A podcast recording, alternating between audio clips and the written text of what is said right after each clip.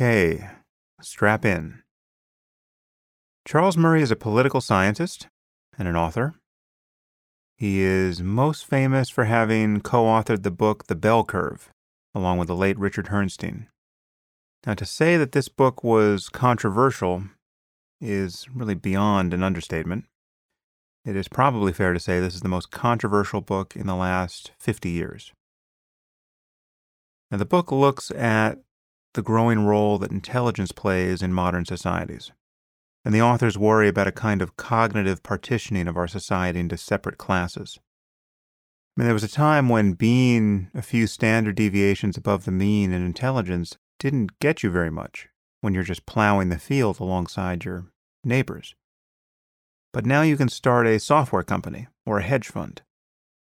Okay, and this leads to astonishing levels of wealth inequality and cultural isolation.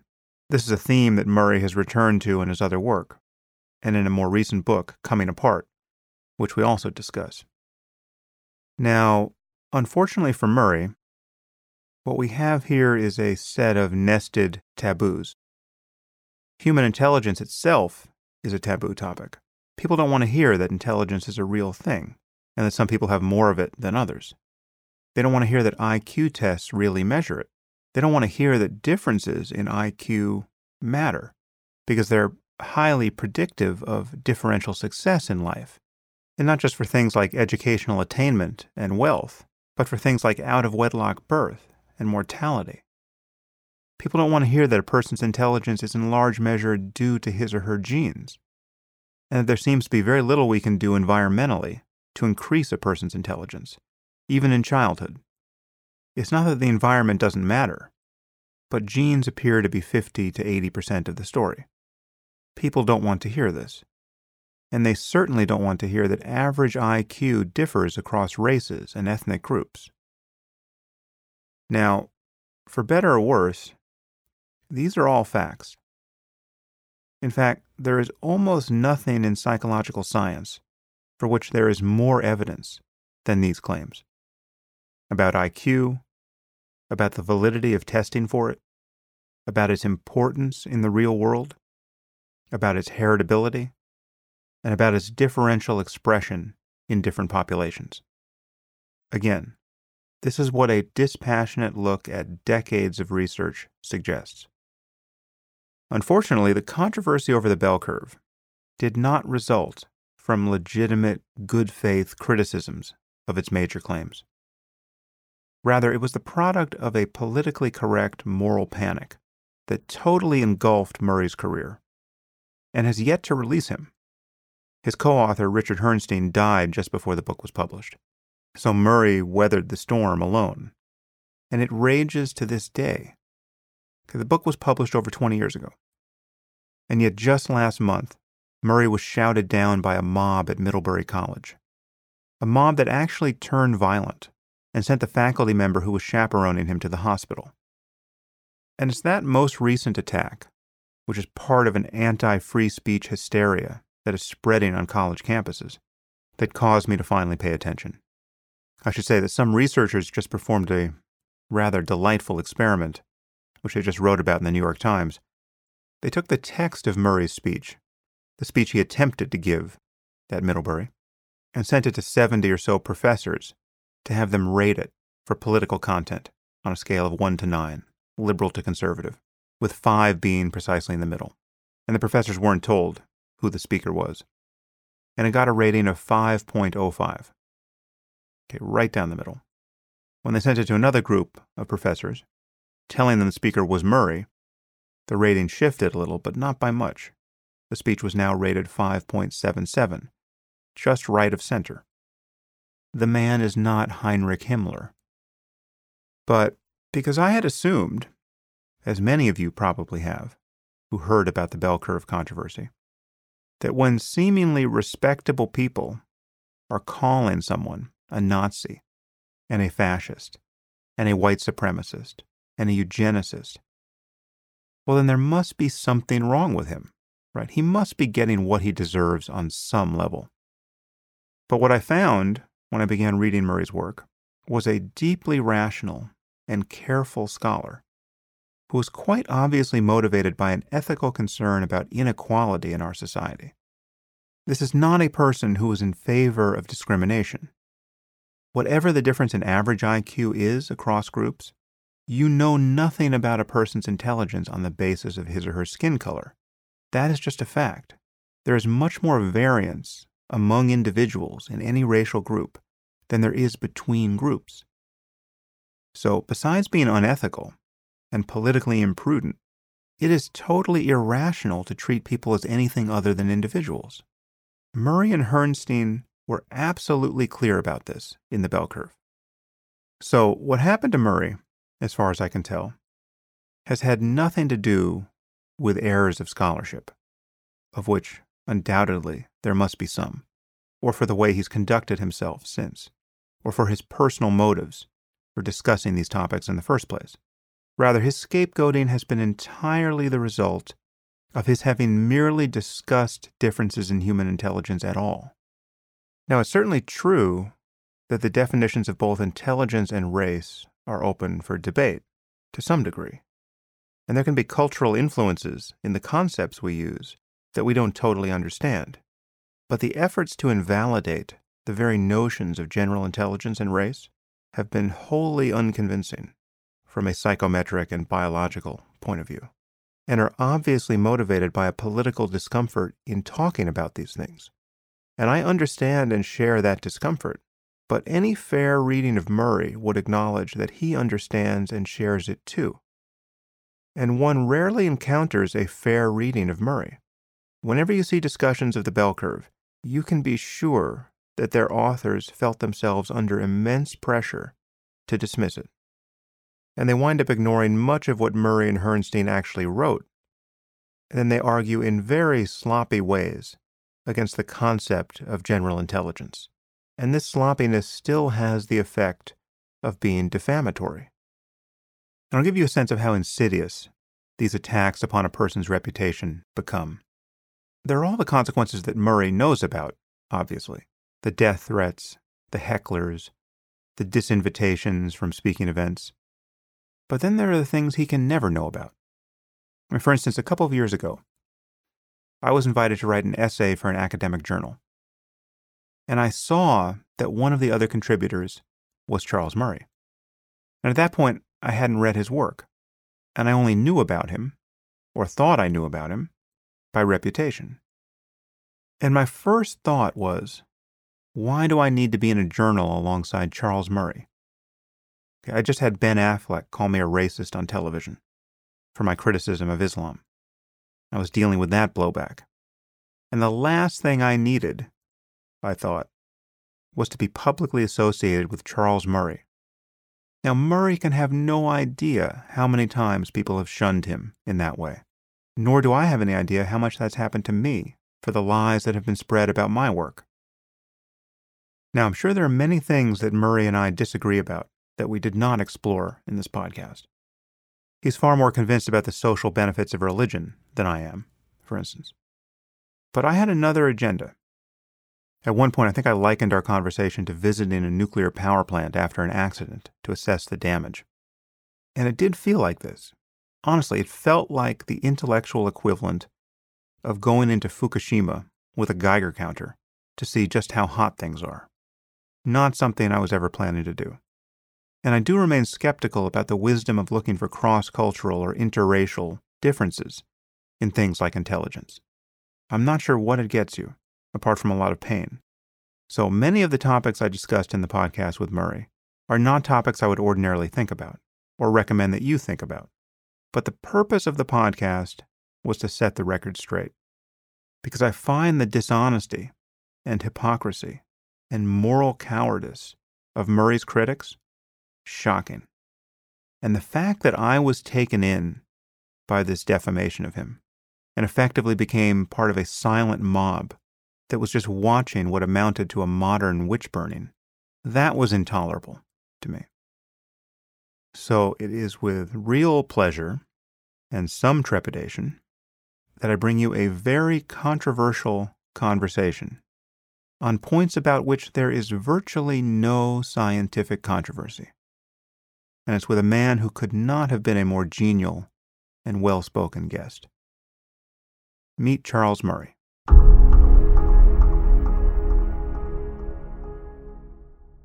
I am here with Charles Murray. Charles, thanks for coming on the podcast. It's my pleasure. So, I first heard of you, as many people did, when you published your book, The Bell Curve, in 1994, I believe. And this is along with your co author, Richard Herrnstein. And this was without question one of the most controversial books in living memory. It focused on IQ and, and the differences in mean IQ between groups of people, and it was just treated like, say, radioactive communication.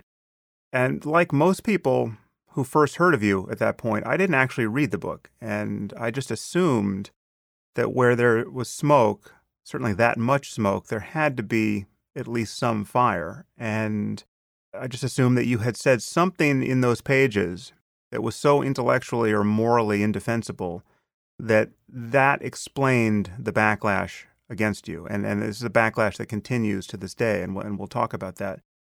But I've since, in the intervening years, ventured into my own controversial areas as a, as a speaker and writer and experienced many hysterical attacks against me and my work. And so I started thinking about your case a little, again, without ever having read you. And I began to suspect that you were one of the canaries in the coal mine that I never recognized as such. And seeing your recent treatment at Middlebury, which many of our listeners will have heard about, where you were prevented from speaking and and your host was was physically attacked. I now believe that you are perhaps the the intellectual who was treated most unfairly in my lifetime, and it, it's it's just an amazing thing to be so slow to realize that. And I, at first, I'd, I'd just like to apologize to you for having been so lazy and having been taken in to the degree that I was by the rumors and lies that have surrounded your work for the last 20 years. And so I just want to, and I want to thank you doubly for for coming on the podcast to talk about these things. Well, that's very kind of you to say, but I'm curious. Have you, have you looked at the bell curve? Yes, yes. Now, so now okay. I've now I've I'm deep into your work, so I know what you wrote there, and and I know what I think about it, and I'm I'm eager to talk about it. Uh, me too.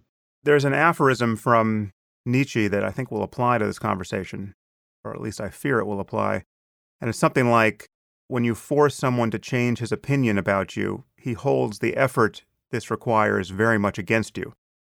And uh, I think many of our listeners will be ill disposed to change their opinion about you and your work. But I'm determined to ram past that resistance insofar as that's possible. Well, could I just make a request of your listeners who, who really do resist that? I don't ask you to read the whole book, uh, The Bell Curve but it's not that much money on Kindle. And I'm there's got to be somewhere on the internet. There's got to be uh, chunks of the text. Just read a few pages of the thing. This is not a hysterical. This is not an Ann Coulter book. It's no, it's not no. a Milo book. It's it's uh, of all the charges about the book that drive me nuts the most. I think perhaps it was Stephen Jay Gould, who probably a lot of your listeners are too young to remember, but who wrote the review of it in the New Yorker, and Gould himself was the author of a book called The Mismeasure of Man, which many people see as the canonical refutation of uh, of IQ as being an important concept. But anyway, in the review, Gould was referring to the regression equations. Well, as it happened with the division of work, I did all the regression uh, analyses. And I was reading the review, and Gould made a little parenthetical remark I bet they only did them once and I threw the book against the wall. I literally, my wife was in the room, and I took it and I just threw it. because thinking of the hundreds of hours yeah. that I spent on that. And not only that, when we had all of the analyses done, I'm afraid, Sam, a lot of this uh, podcast is going to sound very self referential and pompous. Uh, I don't know how to get around it. But this is the truth. When, when we got done with all of those analyses, I went back and I recreated them from scratch.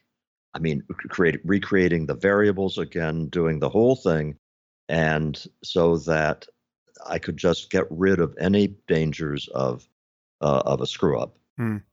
I had to make the identical screw up twice. In other words, right. for there still to be a mistake.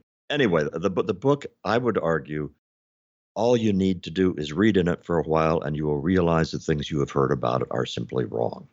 Yeah, well, I, I want to get to the most controversial points you make in the book and what you actually say about them and, and what kind of public policy recommendations you make on their basis, because it is the opposite of a white supremacist neo Nazi book, and you have been called both of those things. Yeah. So let, us get into it. What, what was your basic thesis in the bell curve? The thesis of the bell curve actually is very similar to the thesis of coming apart, which hardly anybody Yeah. noticed. And Yeah, that no, I- is, I did notice that. At, at the time we did it, we were saying we are looking at a future which is being shaped by the radically increased value of IQ in the marketplace over the last uh, century, and has also been affected by the increasing effectiveness of the of the uh, higher educational system in getting intellectual talent wherever it resides and pulling it into elite universities. And the combination of these two things is creating a cognitive elite that is increasingly powerful, increasingly affluent, has its own culture, and uh, is increasingly isolated from and ignorant of the rest of society. That essentially was the well, that's a thesis of that book. That's the reason the subtitle is Intelligence and Class Structure in American Life. And as I said, coming apart, the first few chapters have large chunks of the bell curve um, imported into it because in coming apart, I was essentially saying it's no longer something that we're in danger of. It's something that has happened. So that was that was the thesis, Mm. and we spend uh, the first eight chapters. Well, no, we, we first we spend three or four chapters uh, talking about the the nature of the cognitive elite and, and how it came about.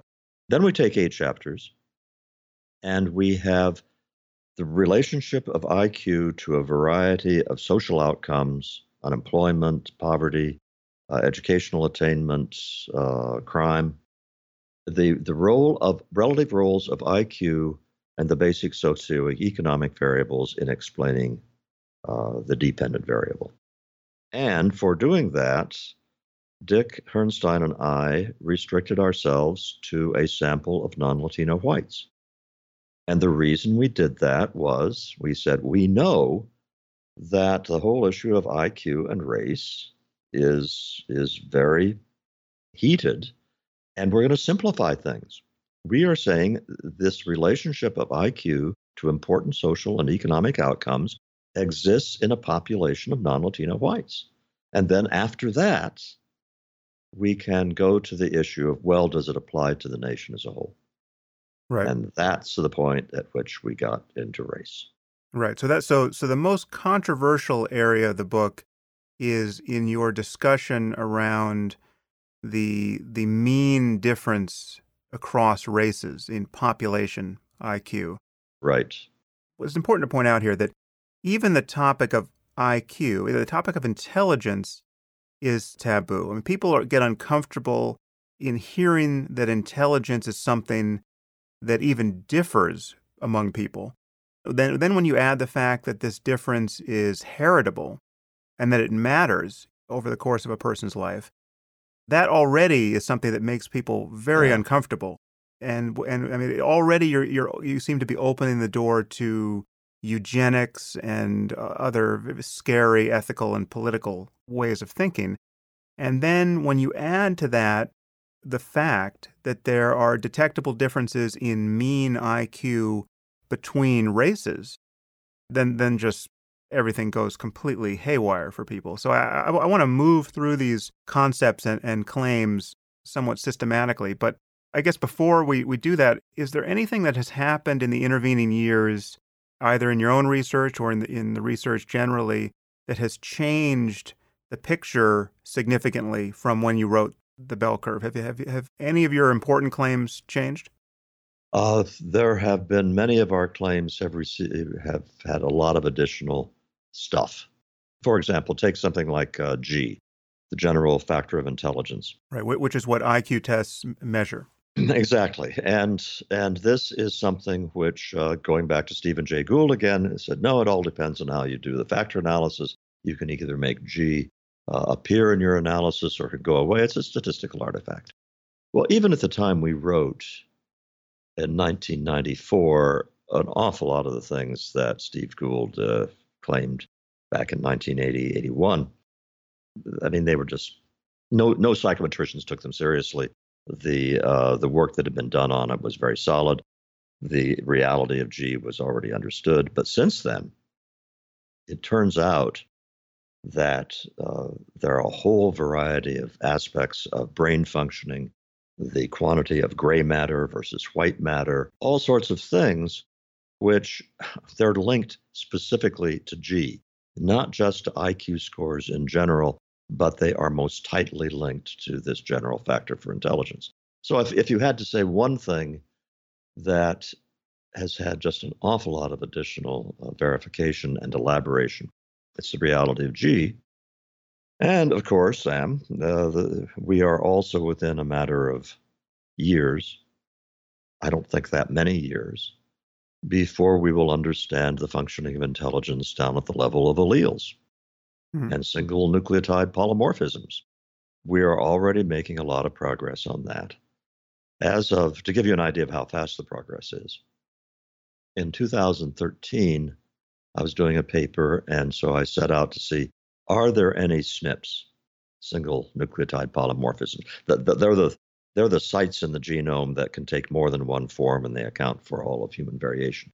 And I said, well, have, have, have the geneticists found any of these that have a direct relationship to social behavior or mental functioning or whatever? And I came up with, I think, seven or eight.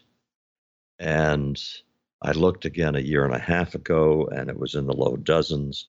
And now it's in the hundreds. Right. And in a few years, it's going to be in the thousands.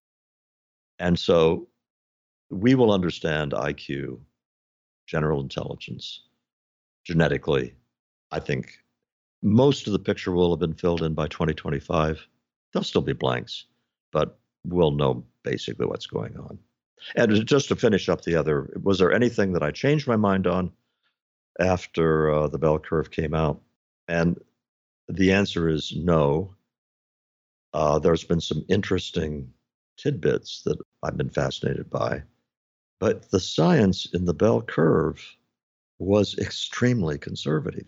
I don't mean that politically. Dick and I, I mean, we weren't stupid. Uh, we, we, knew that we were dealing with a complicated and and controversial topic, and so we we stuck very close to the scientific mainstream, so that after the book caused such a furor, and this is easy enough for your listeners to Google for themselves, they can just uh, Google knowns and unknowns IQ, and it'll pop up.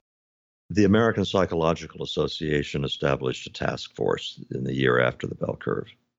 And the task force consisted of 11 of the most eminent experts in cognitive functioning in the country, including people of various ideological perspectives.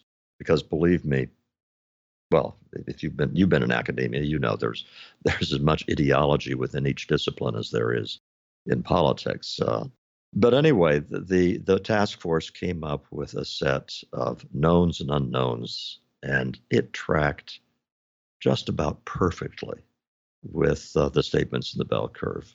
So we, it wasn't that Dick and I were were brilliant. It's the Dick and I were very very cautious. Yeah. So no, no, nothing has been overturned since the bell curve came out. And there, there's not been nothing overturned in the area of racial difference in mean IQ. Oh, uh, before I answer that question, I just thought of the sweetest vindication uh, of the bell curve, so I better mention mm-hmm. that. There was a whole cottage industry of books in the year after the bell curve came out attacking the book. Uh, this is the pseudoscience, and uh, these guys don't know what they're doing. And one of the main themes in this was that when we controlled for socioeconomic status, and then pointed out that in many cases the uh, the role of IQ was was far greater than the role of socioeconomic status, that Dick and I had not simply we hadn't put enough uh, independent variables into the equation.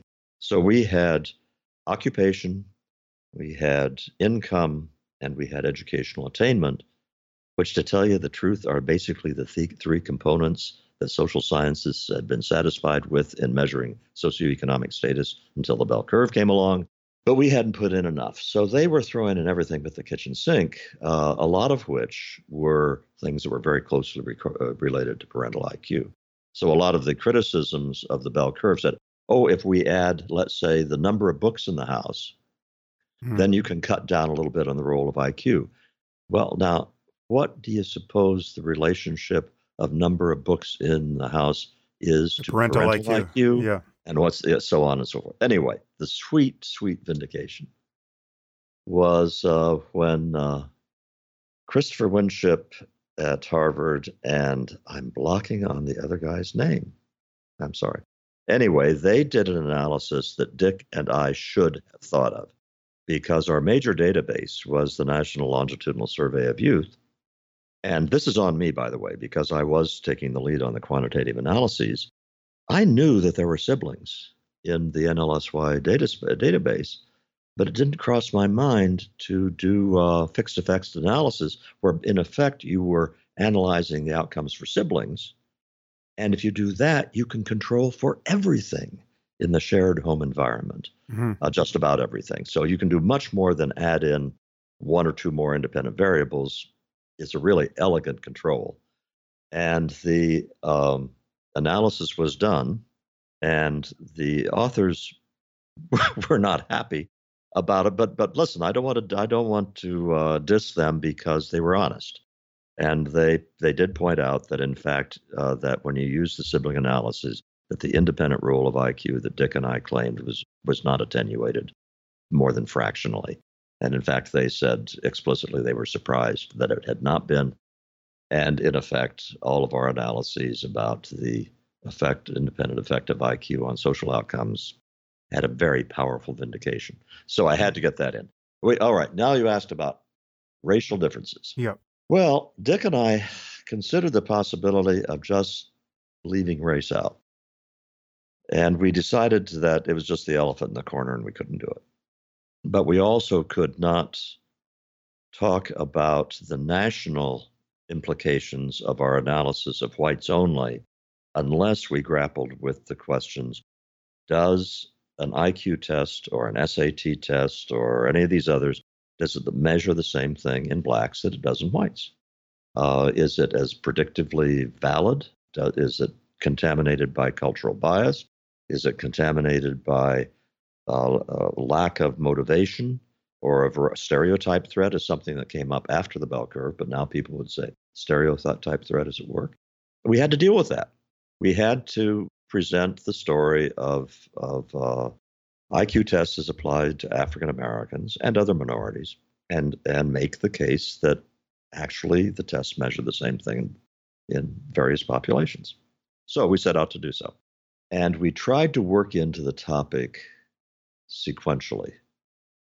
The first simplest thing being are the test scores different for whatever reasons? And the answers for that are yes. They are for blacks and whites, there's about a, a standard deviation is the usual size of the difference. I'm assuming, by the way, that an awful lot of uh, your listeners are statistically uh, literate and they know roughly what what I mean by a lot of these terms. But just to to put it in more traditional terms, if you are one standard deviation below the mean, that means you're at the 16th percentile. If you're one standard deviation above the mean, you're at the 84th percentile. That's that'll give you a sense of what a standard deviation is. IQ is normed so that the average in the the whole population is always 100 or as close to 100 as possible. Although we'll, we'll get into this, IQs have been those scores have been creeping up decade mm-hmm. by decade for reasons that are not totally understood. So what you're talking about is if the average and a standard for, deviation of 15. So what we're talking about the if the average for white America was 100 at the time you wrote that book, the average for black America was 85 right. IQ. Yeah. Right. Now now obviously different tests give different results. And as time goes on this afternoon, we, we can get into has the gap been converging uh, and, and things like that. But one standard deviation for a considerable period of time has been a good benchmark for the size of it. By the way, there is also a difference between uh, whites and East Asians. It's a it's harder to pin that one down for a variety of technical reasons. Among others, until recently, we didn't have really good representative samples of Chinese living in mainland China, but it's probably three or four points. And that's kind of a soft number. But clearer statement about differences with uh, whites and East Asians is that East Asians have elevated visual spatial IQ. Right. And with, with Latinos, which of course is not a racial group, uh, it's an ethnic group that's all over the lot. Uh, but but there you're looking at at on the order of the low 90s as as a mean for those in, in the United States. So Right. first we, we we do simply the numbers on the differences exist. I think I should clarify a few things. So, so the disparity with East Asians is in the favor of the East Asians now. So Right. that they're higher in visual spatial Yeah. uh, reasoning.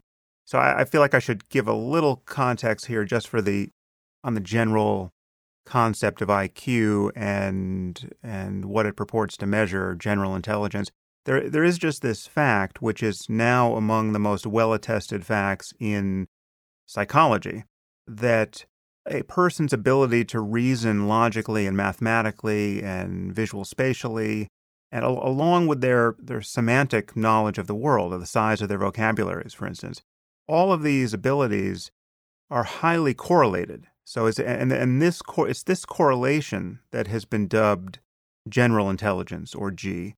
And this is what IQ Right. tests measure. So the IQ tests have separate parts that, that interrogate these separate abilities separately, but a person's ability in all of these areas is highly correlated. And and this is it's one thing that's important to point out is that things didn't have to be this way. In fact, it's intuitively plausible that if a person is going to be really good at math, say, that this ability could come at the cost of his being good at language, or, you know, or vice versa.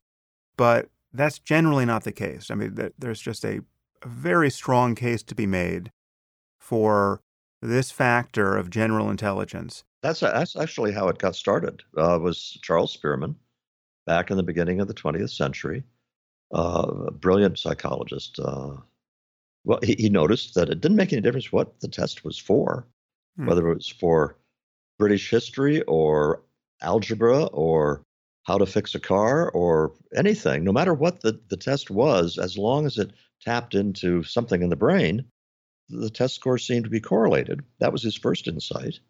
And his second insight was that the magnitudes of the correlation varied by tests. And then, even before he invented factor analysis, he, he would look at the pattern of correlation and say, you know what? These tests seem to be clustering on something. And then statistically, he invented a, a way of capturing that. So it was that it's that correlation. But Sam, other people are saying to themselves right now, wait a minute. And I'm, by the way, I could say this about myself. My verbal skills are way better than my math skills, or vice versa. Mm. And that's that's true. But think of it in terms, since most of your listeners have taken SAT or other kinds of tests, think in terms of the comparative score on the SAT verbal versus the SAT math. And I bet you, yes, there may very well have been a substantial difference between your two scores. There was between mine. But it's not that you were below average in one and above average in the other. You were above average in both, you were just more above average in the other.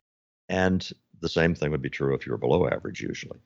There are always exceptions. I have a Yep. close rel- relative who is way up at the tippy tippy top on verbal and is way below average on uh, math. But that's so unusual enough that the psychologist who tested him said that in 30 years of testing people, he'd never seen that before. By and large, you have the kinds of correlations you're talking about. It's Yeah. very well established.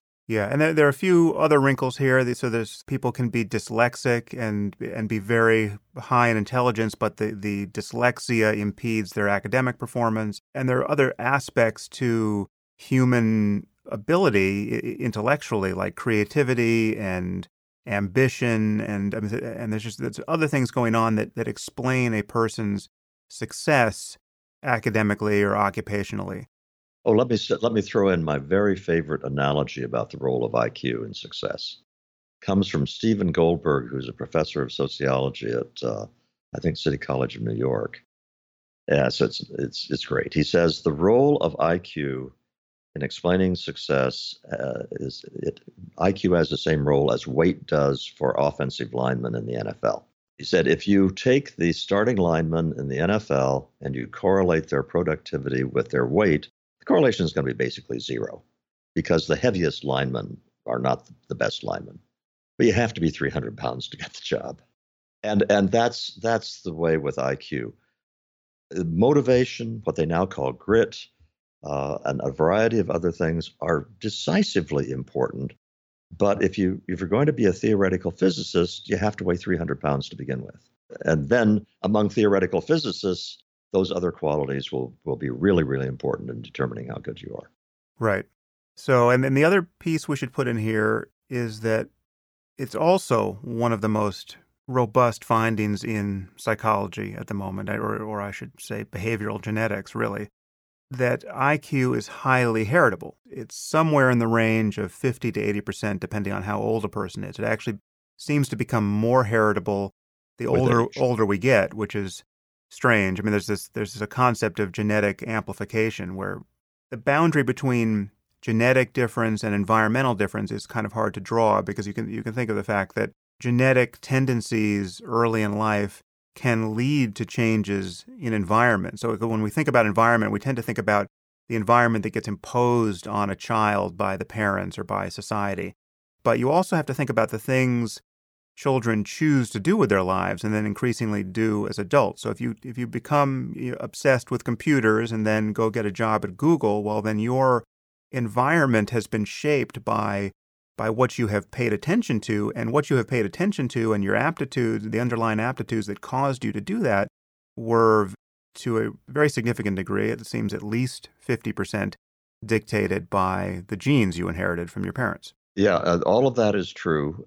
And and it is also true that we are a long way from disentangling all of this. There there are enough really good twin studies and by that, I don't mean twins raised apart. I'm talking about the classic twin studies where you're comparing identical twins with uh, fraternal twins, mm. which which allows for some very useful and powerful disentangling of environment and genes. So, are there are there gene environment interactions where, in, to some degree, a child creates his or her own environment that, in turn, uh, reinforces the genetic material? Absolutely.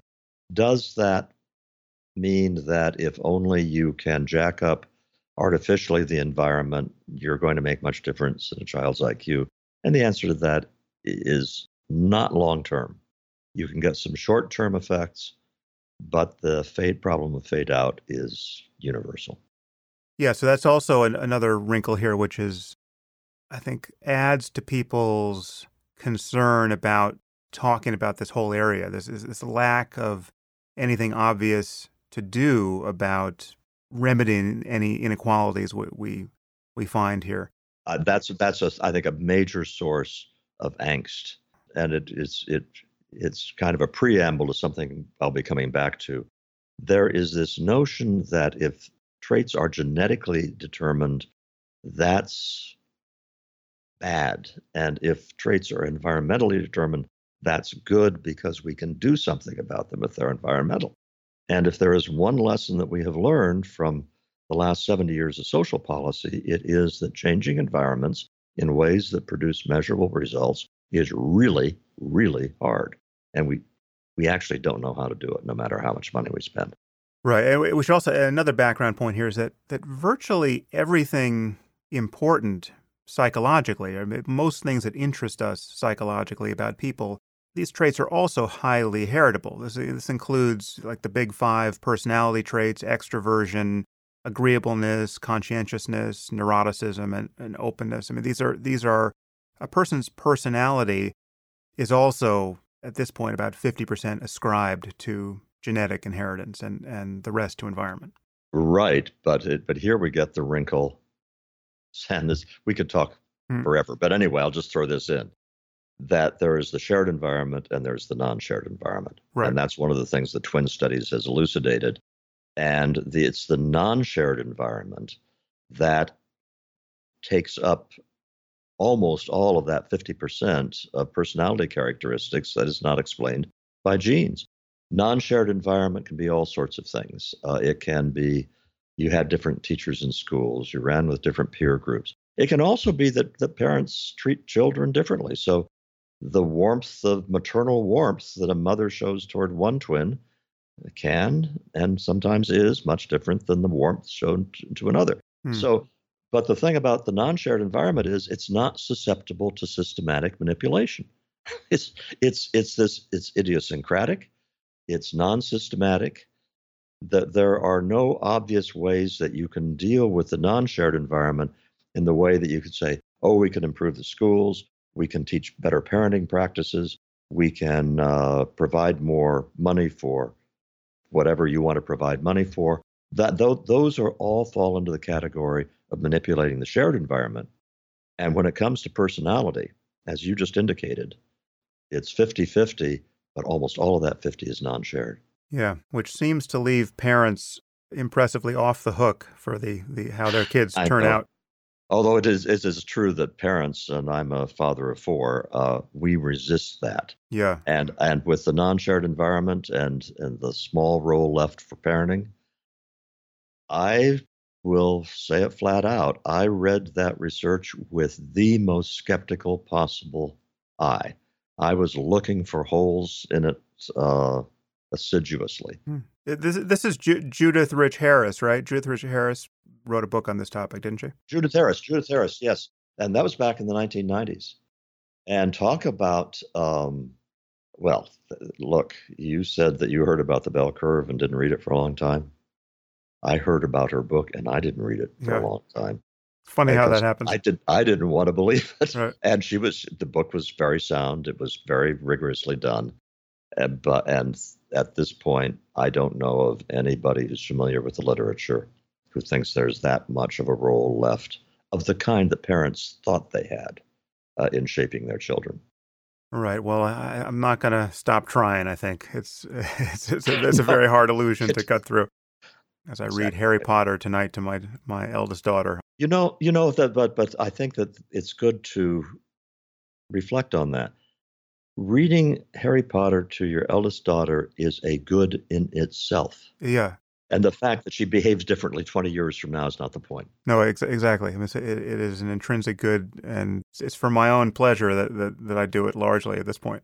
Again, it, I, I'm painfully aware, and I think our listeners will be, that we are proceeding along a razor's edge in this conversation, and that my attempt to have it defensively is all too obvious. I, I want, given your experience and given just how combustible these issues are. I just want to make sure we're putting the, the relevant pieces in play when our listeners need to receive them. Uh, so, one thing that just occurred to me people should also understand is that in addition to the fact that IQ doesn't explain everything about a person's success in life and their, their intellectual abilities, the fact that a, a trait is genetically transmitted in individuals does not mean that all the differences between groups, or really even any of the differences between groups in that trait, are also genetic in origin, right? So this the, the critically ju- important, critically important point. Yeah. So the ju- the jury can still be out on this topic, and, and, and we'll talk about that. But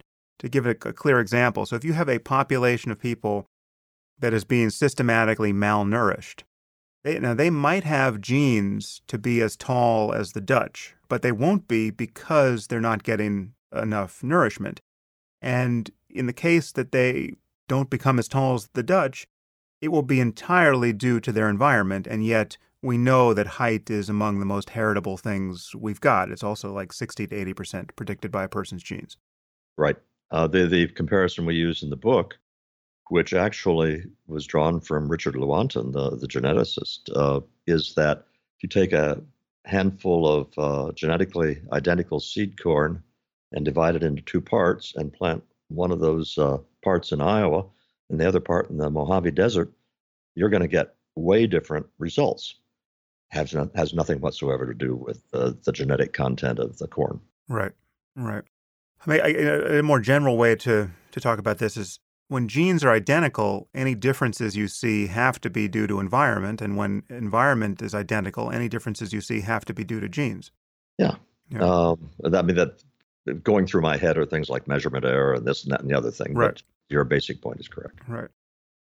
So And there, there are many other things that, that IQ is correlated with. It's correlated with high IQ. It's correlated with things like liberal values and things like being like less racist and less authoritarian and less sexist, even less religious. I mean, in particular, less fundamentalist in, in your religiosity.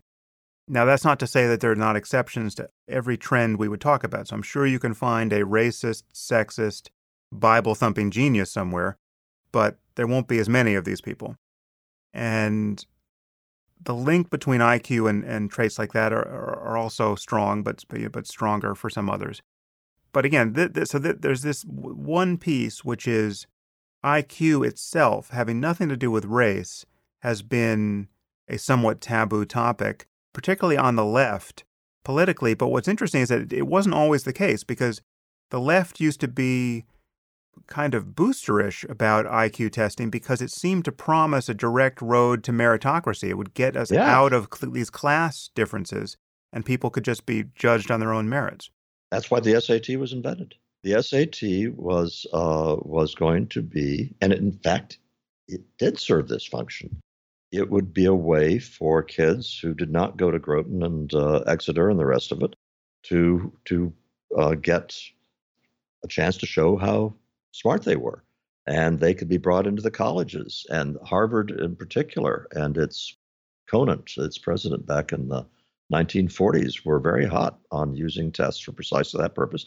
And by the way, uh, I went to Harvard in 1961, which pretty well dates me, uh, from, from Newton, Iowa. And uh, I was absolutely convinced that I got in because I was able to take an SAT score and get a good score, even though I went to a mediocre public school. Sorry about that, Newton High School. Uh, and and in that sense, the enthusiasm for IQ is appropriate insofar as it's a good way to identify intellectual talent. But at this point, Sam, it's almost as if we are in the opposite position of conventional wisdom versus elite wisdom that we were, say, when Columbus was going to sail to America. When when Columbus was going to sail to America, it is true that an awful lot of the ordinary people still thought that the Earth was flat, but among the elites, it was understood that the Earth is round. Well, now it is ordinary people are perfectly comfortable with the idea that some people are smarter than others. They're perfectly comfortable that that that, that what we call smart uh, gets you kinds of jobs that you can't get otherwise, all that kind of stuff. Mm. It's the elites who are under the impression that, oh, IQ tests only measure what IQ tests measure, and nobody really is able to define intelligence, and this and that. They're, they're culturally biased, on and on and on and on. And all of these things are the equivalent of saying the earth is flat. These are not opinions that you can hold in in contest with the scientific literature any more than you can be an Aristotelian physicist uh, in contradistinction to a Newtonian physicist. This stuff is not subject to debate anymore. Yeah. But the the elite wisdom now in colleges is, and a lot of your listeners are saying that what I'm saying is pseudoscience. It's very frustrating. Yeah, you just referenced two things which I think are widely believed, which are certainly known to be false and, and were known to be false at the time you wrote your book, again, more than 20 years ago. And the, the first claim is that IQ tests simply measure people's ability to take IQ tests. Yeah. That is a shibboleth that is, is rattling around the brains of certainly many of our listeners. No one in touch with the literature has thought that was true for a generation. And then there's the idea that these tests are well known to be culturally biased so that you just cannot get valid data on certain groups and, and, and this is something we've never been able to overcome.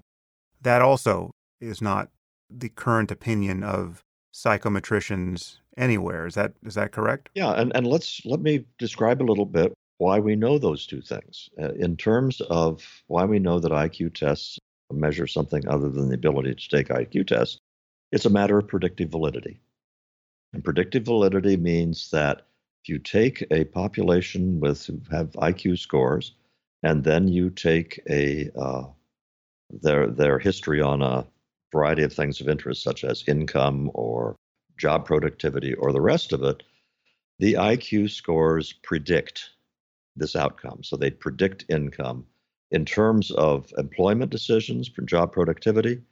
You are better off if you're an employer and you have only one datum that you can get. You can't you can't have two. You are better off knowing an IQ score than you are having a personal interview, having grades, having degrees, or anything else. The, the single most informative thing you can have is an IQ score. This is not the result of a one or two studies. The, the predictive validity of IQ tests has been established over and over. Cultural bias, you basically have a couple of, of ways to test for cultural bias. One of them is is there a racial difference in the predictive validity of the tests? So let's say that the SAT were culturally biased. What that says is the SAT doesn't capture this thing called academic ability to succeed in college as well for blacks as it does for whites, or it could just systematically underestimate the ability of blacks relative to whites. And what then will be the result? The result will be that if you let people in who have the lower IQ scores or the lower SAT scores, they'll actually do better than the test score predicted. The test will have underpredicted their performance. That has been tested with a, an extensive literature. There is absolutely no evidence whatsoever that test scores, whether IQ tests or SAT, underpredict black performance. There is some evidence that they may overpredict black performance, but that that raises a whole different set of issues and problematic issues. But the tests are not biased against blacks in terms of predictive validity. The way that most people think about cultural bias, though, is in items that a white upper middle class kid is more likely to know the answer to than than a black inner city kid. And the poster child for this was an SAT item that used analogies, and it in one of them involved the word regatta as uh, part of the uh, answer. And of course, people dumped on that, saying, "Look, who who's going to know what regatta means?" Well, th- there's a there's a very direct way that you can deal with that. You can do item analysis of the tests so that you can, for example, have people simply inspect the items and rate them according to their cultural loading. That would be one approach. And then you can extract those items and see whether test scores converge. Or you can see whether uh, the items that are culturally loaded are harder for, for black students to answer than they are for white students. And the answer to those, those questions is no, that the ordering of difficulty of items is the same across races. And that when you have tests that are empty of any cultural loading at all, that it is not that the the black white difference diminishes. Uh, it doesn't. Sometimes it gets greater because in this is a more complicated statement. There's more complicated literature, but there is some evidence that the culturally loaded items are ones that, that minority groups do better on than the purely abstract ones. Hmm. So, in other words, when you say the tests are culturally biased, you are not forced to sort of sit back and stare at the ceiling and decide whether they are on the basis of your intuition. There are very systematic ways to interrogate the quality of the tests with regard to this. And modern tests pass with flying colors. Now we're getting closer to the the rods at the core of the reactor here. Let, us talk about the concept of race. It's also widely believed that race is not a valid biological concept. It's a, a, social construct. This is, there are many ways to see this is untrue, but there's a kernel of truth here, which is that it's a it's a biological concept, but it is, is a blurry one. I mean, it is yeah. similar to the way I mean, race is races can be thought of uh, as analogous to families. In fact, uh, some people have said that that a race is essentially just a, a very large family that is partly inbred. But you can see family resemblance in the races. I mean, this is it's not an accident that you can generally predict where a person's ancestors came from by just simply looking at his face, right? I mean, there there, there are mm-hmm. phenotypic differences between people that have genetic underpinnings, and it's not merely just skin deep. I mean, there are genetic diseases that various racial groups have uh, or are more prone to. You know, Tay-Sachs, sickle cell anemia, and this is just straight biology. And and right. because different racial groups differ genetically to any degree, and because most of what we care about in ourselves, intelligence included, because most of what we care about in ourselves also it has some genetic underpinnings, for many of these traits, we're talking about something like 50%. It would be very, very surprising if everything we cared about was tuned to the exact same population average in every racial group. I mean, there's just virtually no way that's going to be true. So, based purely on biological consideration, we should expect that for any variable, there will be differences in the average, its average level mm-hmm. across mm-hmm. racial groups that, that differ genetically to some degree. There's, there's a, a branch point here in the conversation, which is that one thing that has changed dramatically since the time that Dick and I were working on the bell curve, we published it in 94, which meant we were basically writing it from 1990 uh, up to 94. Hmm. The thing that has changed most dramatically is now that the genome has been sequenced and uh, so much has been learned since it has been sequenced, the whole discussion of uh, ethnicity slash race is being conducted at a much higher level of sophistication. At the time we were working on the bell curve, you know, they would look at blood groups and things like this to try to have something besides phenotypic characteristics, uh, mm. facial characteristics, and, and skin color now the well the ability of the geneticist to simply uh, look at variation over a million SNPs across populations and do really fascinating uh, cluster analysis. Yeah, polygenetic analysis. Yeah. Just the, the whole conversation about uh, the word populations is what the geneticists like to use now instead of race, and I don't blame them. And I, am happy talking about populations too.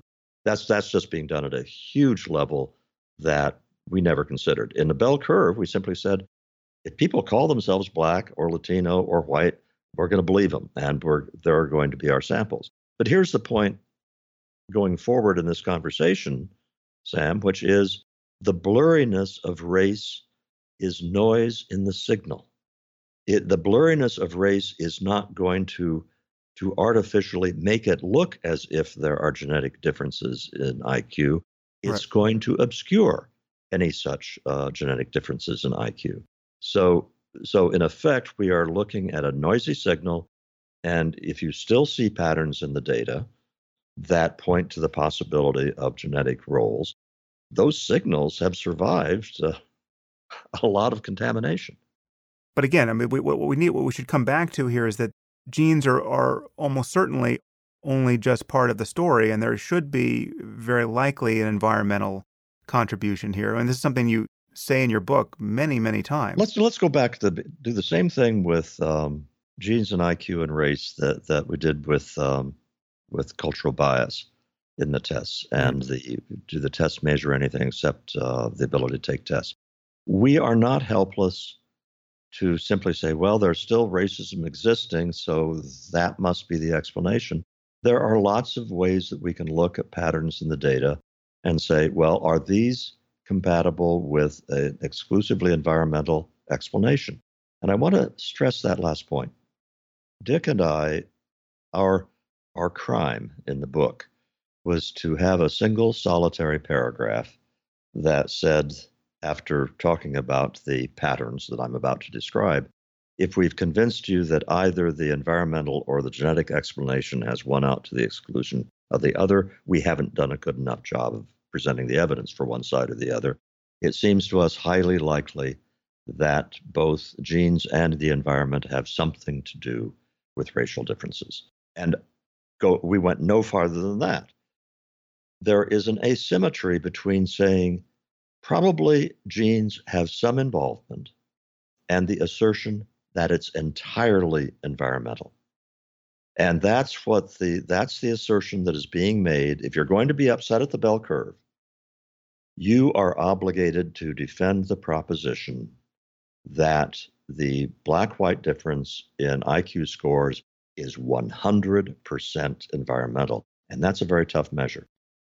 Here's the way that we went about it. So we are now, how did you put it a while ago? The, the radioactive rods were getting closer to Yes, yeah. Here's the, the thinking that Dick and I had that led us to write that sentence. And it starts out with simply the, the very high demands that the environmental hypothesis places on you.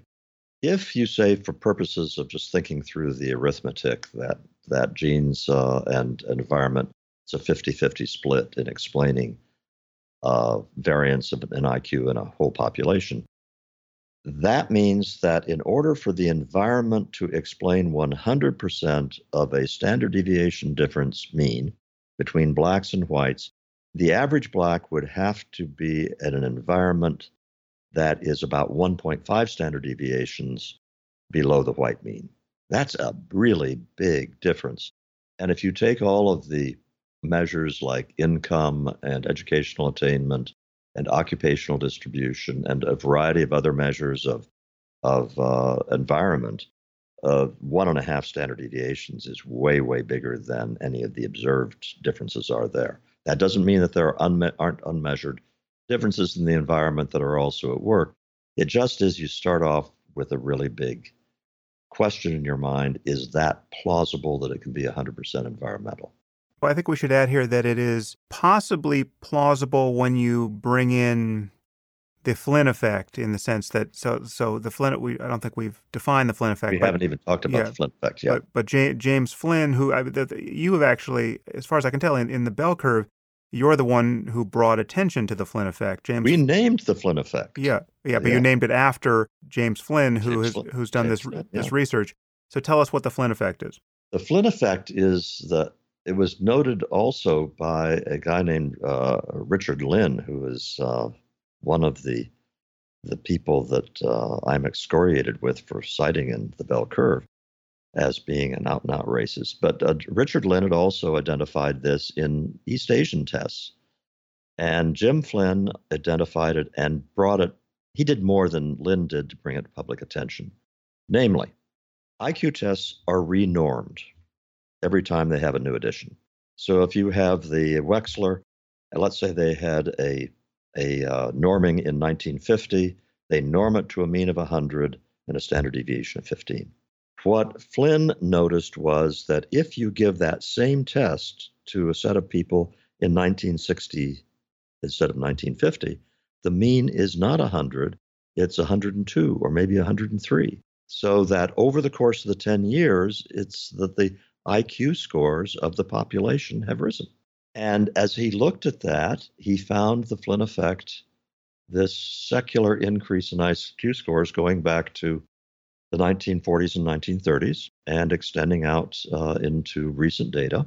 And the implications of this have just driven scholars crazy uh, since then, and the causes of it, because there are no, even after this much time, there's still a lot that's not understood. Is it simply a matter of increasing uh, exposure to things which let you answer IQ questions? An example. One of the kinds of IQ questions is uh, rotating mentally in your mind's eye an object in three dimensions and being able to say something about how it looked when you look at it from the other side. Those are items which which I think I did very poorly on, by the way. Well, you know, the the ability of people to answer that question is going to be different in 1930 when nobody sees routinely objects rotating in three dimensions in front of your eyes than in 2017 where every television commercial is having you know script and other things rotating in three dimensions it's part of our daily lives. So it could be that kind of of simply modernity and sensitization to certain kinds of uh, mental tasks that we weren't sensitized to before. Hmm. Could it also be an increase in G? Might be.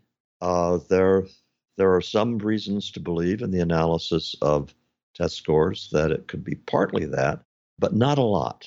That I think is probably a fair characterization of the state of knowledge right now. Is improved nutrition a thesis there or not? improved nutrition could well be a contributor.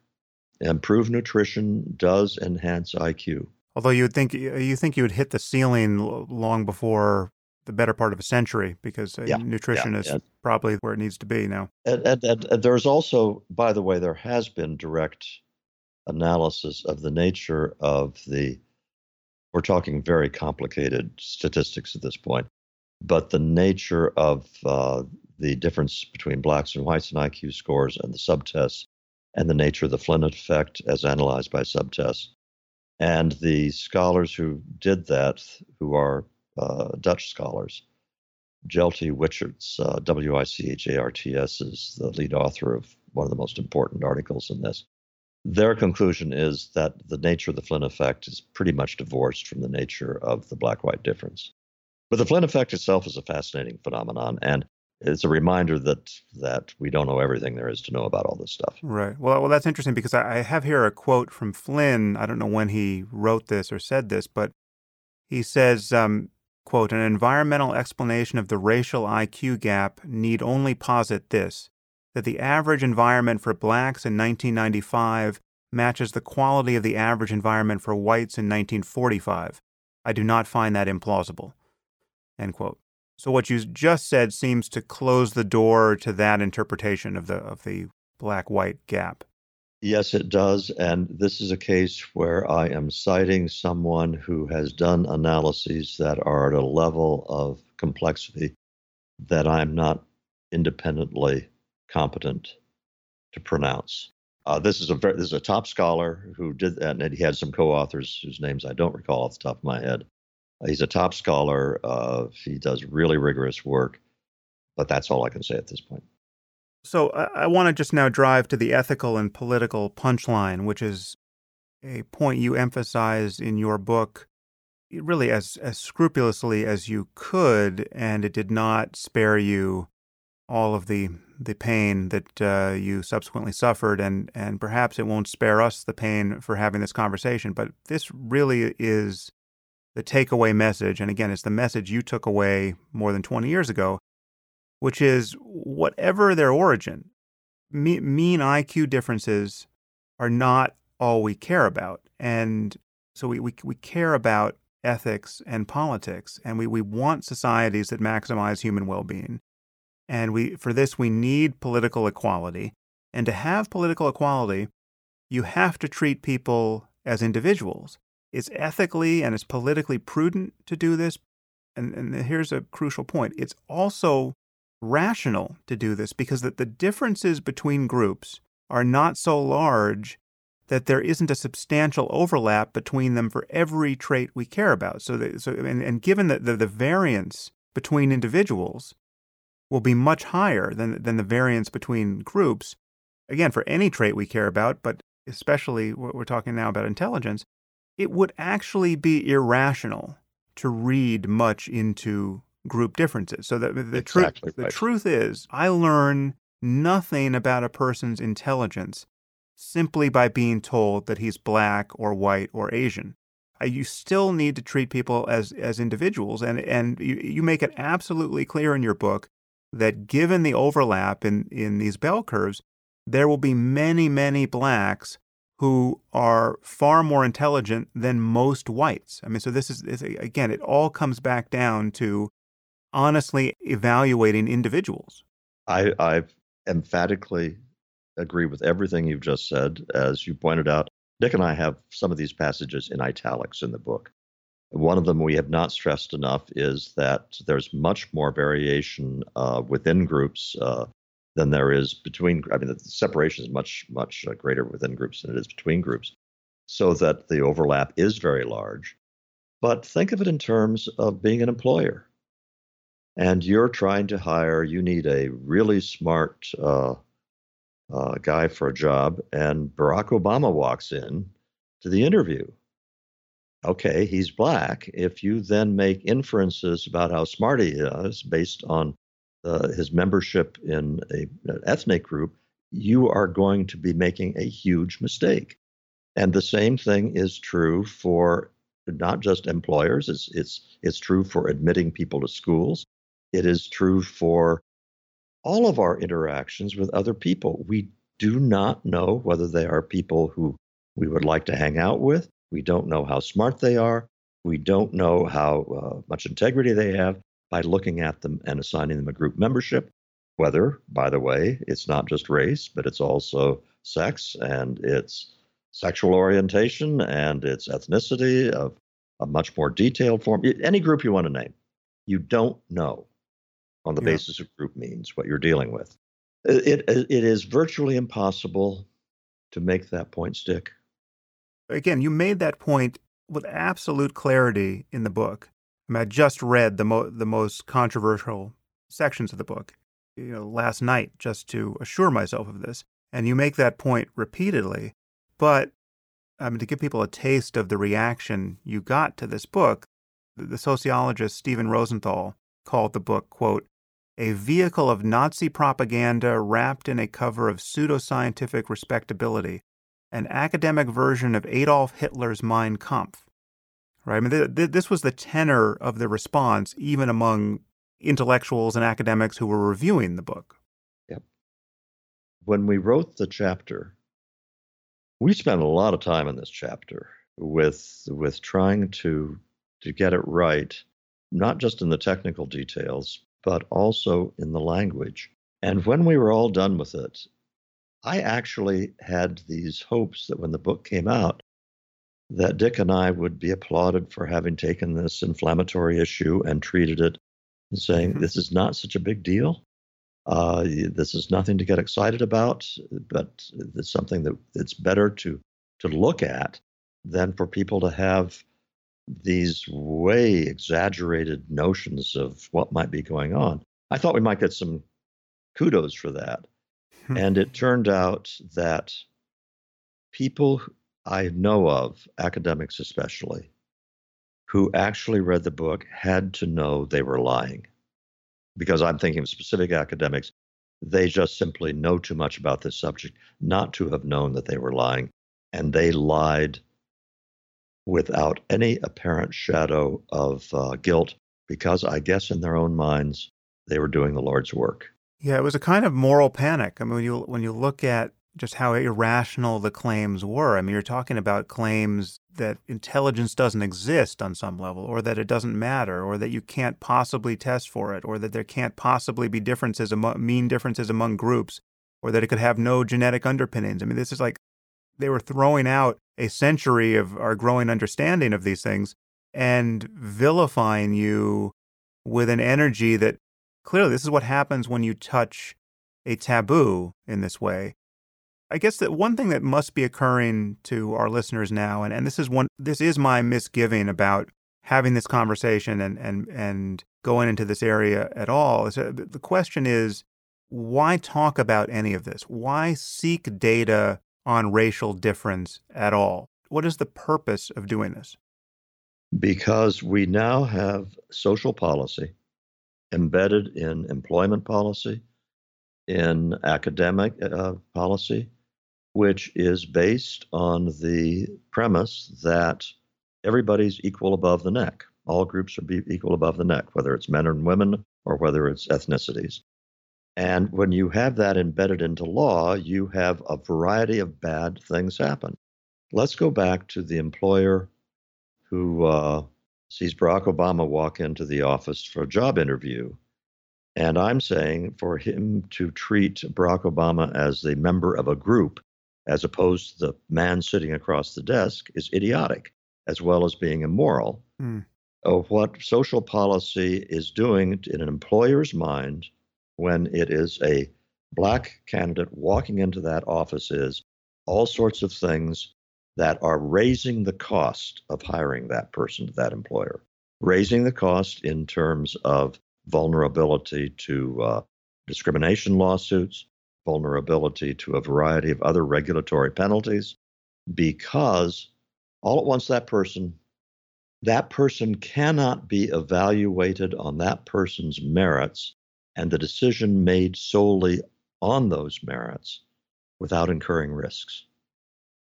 Because if you treat all of your employees really equally, if you fire them for exactly the same reasons or refuse to promote them for exactly the same reasons. But those reasons, as all such reasons, don't lend themselves to ironclad proof. You're, you're, you're having to take a chance. But let me give you, there's a whole bunch of other reasons. And, and now I want to expand it beyond ethnic differences to gender differences.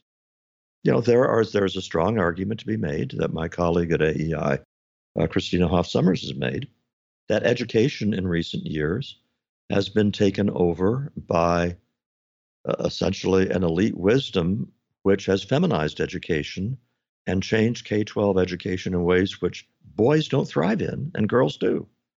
And the answer to that is not to go back into an old form of education which uh, was based on how boys learn. Rather, it's important to recognize differences between men and women, boys and girls that exist to do a good job of educating them. Throughout the way that we conduct our economic and educational lives and a lot of other institutions, the equality premise that all groups of people only have differences in outcomes because of racism or sexism or inappropriate institutions, that assumption has created huge harm. But now, to take the flip side of that, whether you acknowledge it now or just in the past, at one, at one point there was a place for affirmative action and other coarse attempts to promote diversity. Do you think that was a mistake from the beginning, or do you think it's a mistake now, or what? Or how do you think about overcoming the challenge of lack of diversity and the the attendant stratification of society there? The, the original sense of affirmative action for about the first 12 months after the term came into use was that if you were an employer, you should make greater efforts to reach out to uh, applicant pools that you wouldn't have otherwise reached out to, and that you would take affirmative action to bring people in that, that had been excluded.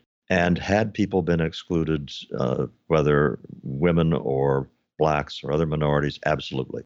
Was there a need for affirmative action to remedy that? Yes, there was. But at the same time that you did that, and, and you needed to do this on, on the basis of, of what's good for the people you're trying to help, it needed to be one which did not put people into places where they were set up to fail. The one of the great scandals that nobody talks about in elite schools is the dropout rates of their minority students. All of the kids who get into MIT, and by the way, I do not have, I, I know about dropout rates uh, some years ago for MIT. I don't know recent ones. Hmm. But I know that there was a time at which uh, the dropout rate among black students at MIT was about 24%. Now, to get into MIT, you are going to be in the top one or two, three percent of uh, of mathematical ability. Maybe let's say everybody's within the top five percent. You're going to be very smart in math.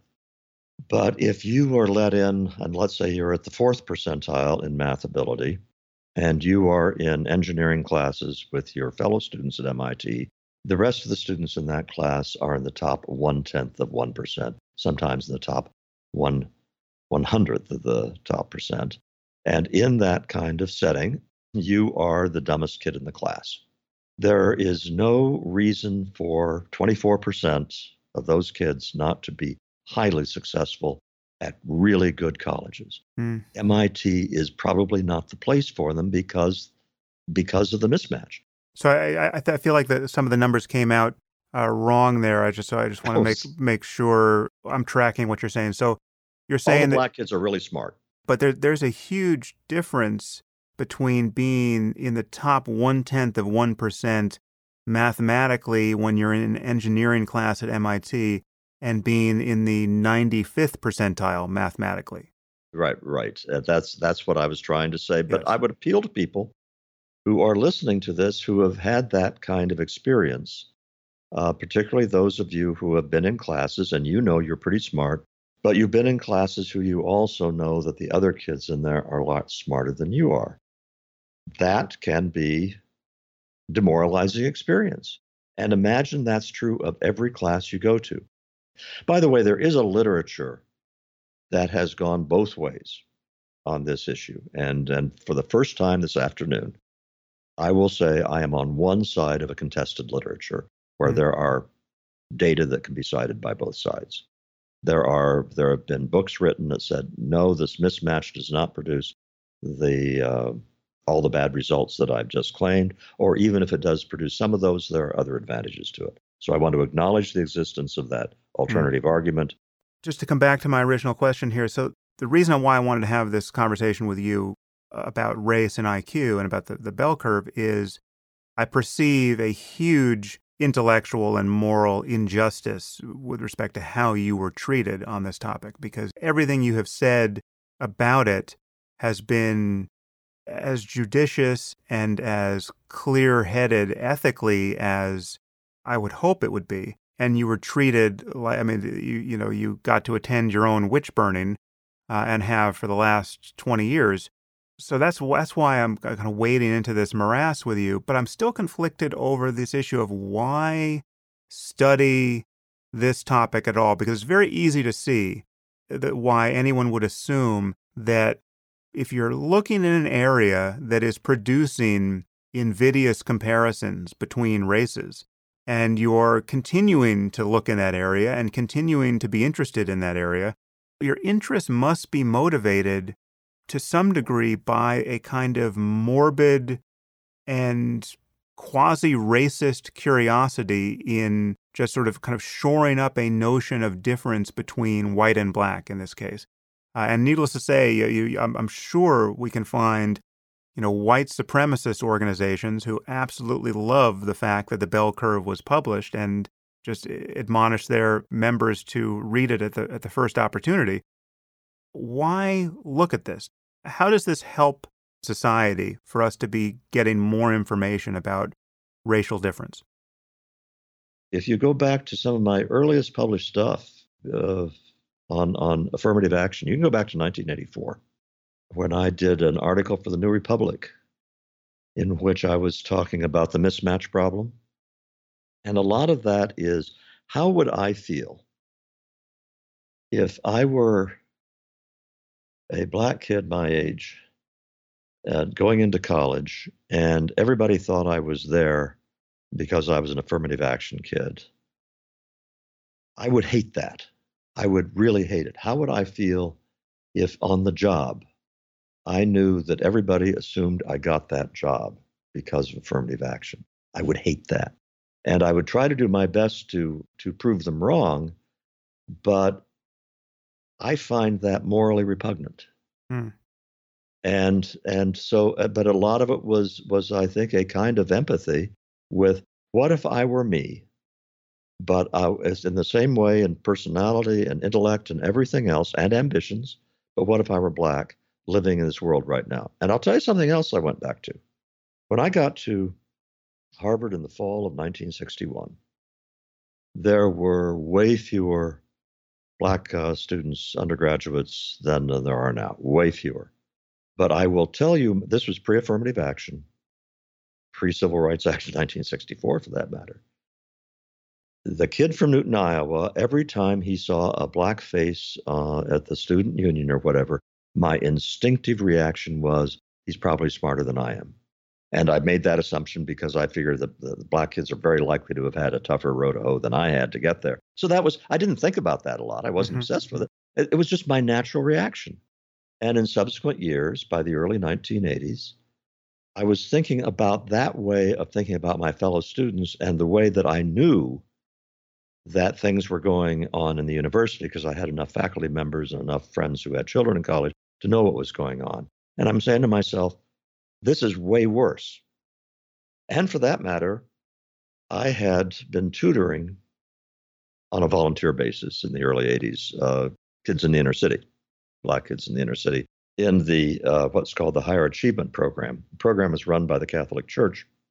I'm not Catholic, but the program wasn't limited to Catholics. It took the smartest kids from the inner city public schools and had them do intensive tutoring a couple of times a week.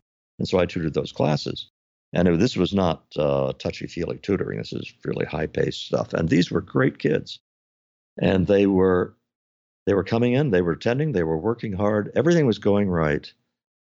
And one of the things that just stuck out was the degree to which all of these attempts at affirmative action in its new form were creating an atmosphere in which it made it harder for these kids to succeed, not easier.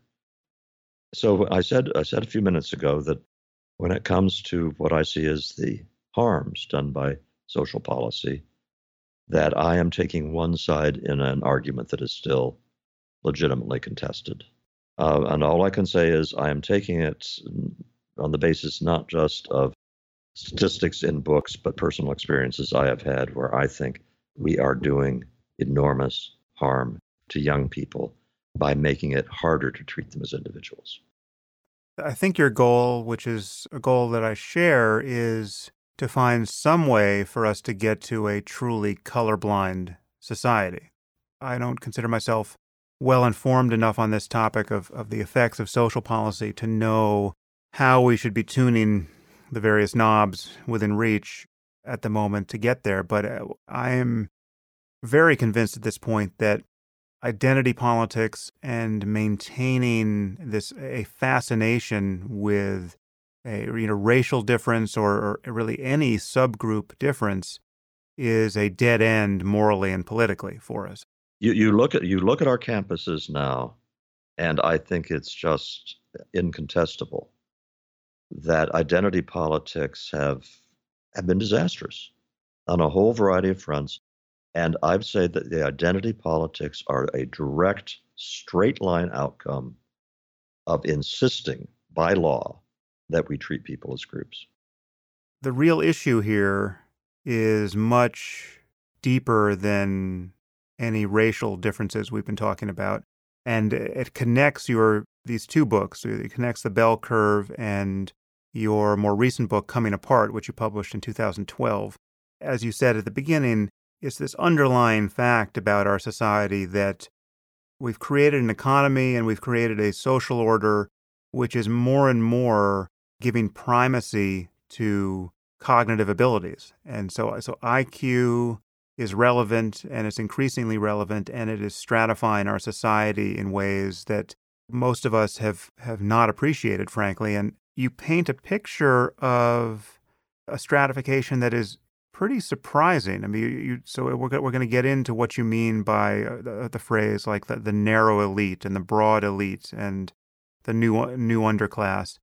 But I just I'll just to set to set you up to describe your thesis here in your book coming apart. You you, you essentially start with America as it was just prior to the assassination of JFK and you paint a picture of a, of a remarkably homogeneous society, at least in, in white America. And th- there's just religious and moral and aesthetic convergence. And, uh, while, and while there's some level of wealth inequality, it was largely a classless society. And, and there, was, uh, there was certainly a pretense of classlessness where you have wealthy people who insist that they're just like every other American. And that's a, a primary value to, to seem like you're just like every other American, even if your wealth is, is isolating you to some degree. And then you trace through the next 50 years where America gets fragmented into two classes that are, that are not only different in terms of wealth, but different in terms of their values and even their epistemology, where you, where you have people who have disproportionate influence in our society, whether economic and political and cultural. So you have you have influential journalists and lawyers and executives and and creative people, and they have become. And we'll talk. I want you to talk about this. They've become incredibly isolated as their tastes and interests and and information diets have separated them from from the rest of of uh, society. And What's interesting is that you so you wrote this book in 2012 and as I as I read it just recently, you seem to describe without knowing it everything you're saying seems to be describing a Trump-shaped hole in our culture just waiting to be filled. And so it, it, it really reads like a very prophetic book without you ever being explicitly so. I'm just opening the door for you to explain your thesis and talk about the current stratification in our society as you see it. Yeah. And, and this was not because of people behaving badly. This process that led us to where we are was people behaving normally in the face of a couple of different large social forces. And the social forces were ones that I think we mentioned way earlier in the uh, in the conversation. One was that from the middle of the century on, the higher educational system sucked all of this academic talent from the hinterlands, shipped it off to uh, elite colleges, and during the same period of time, brains were getting much more valuable in the marketplace. Whether it was because of new jobs in in uh, the IT industry in recent decades, or whether it was simply because if you're the CEO of a corporation making, uh, you know, with revenues of forty billion dollars a year, and you're really good at your job, you're worth a lot more money than you were as CEO of a corporation with $4 billion a year. So you had a gigantism going on in the American economy. And you had a bunch of new opportunities opening up that, you know, things like these complicated multinational deals, which were pretty much unheard of in uh, the middle of the century. Those are really complicated. And the lawyers who put those together have to be really, really smart, as well as being well trained lawyers and they're worth commissions of millions of dollars if they can do that kind of thing.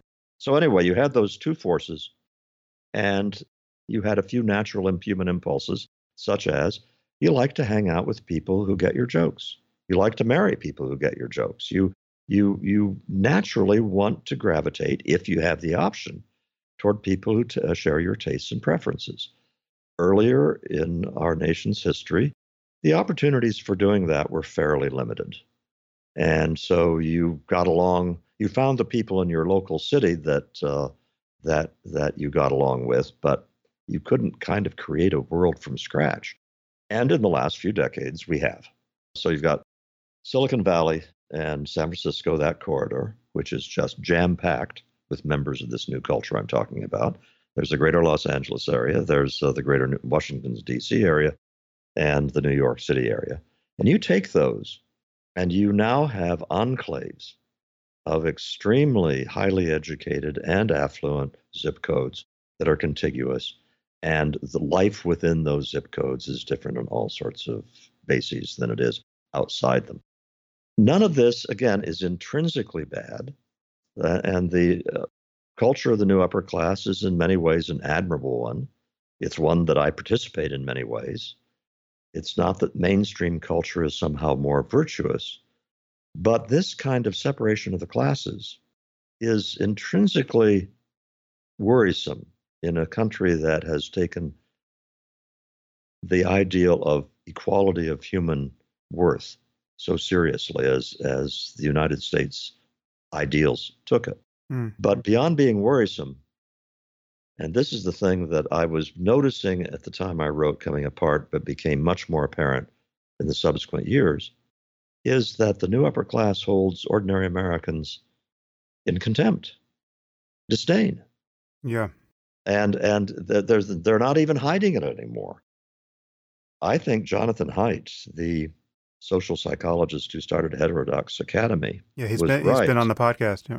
Oh yeah, good great guy. Uh, but he had an interview a couple of weeks ago where he said he thought the the deplorables comment by Hillary Clinton changed the history of the world, mm. and he may very well be right. I mean, that one comment all by itself might have have uh, swung enough votes. It certainly was emblematic of of the disdain with which the new upper class looks at mainstream America, and mainstream America notices this.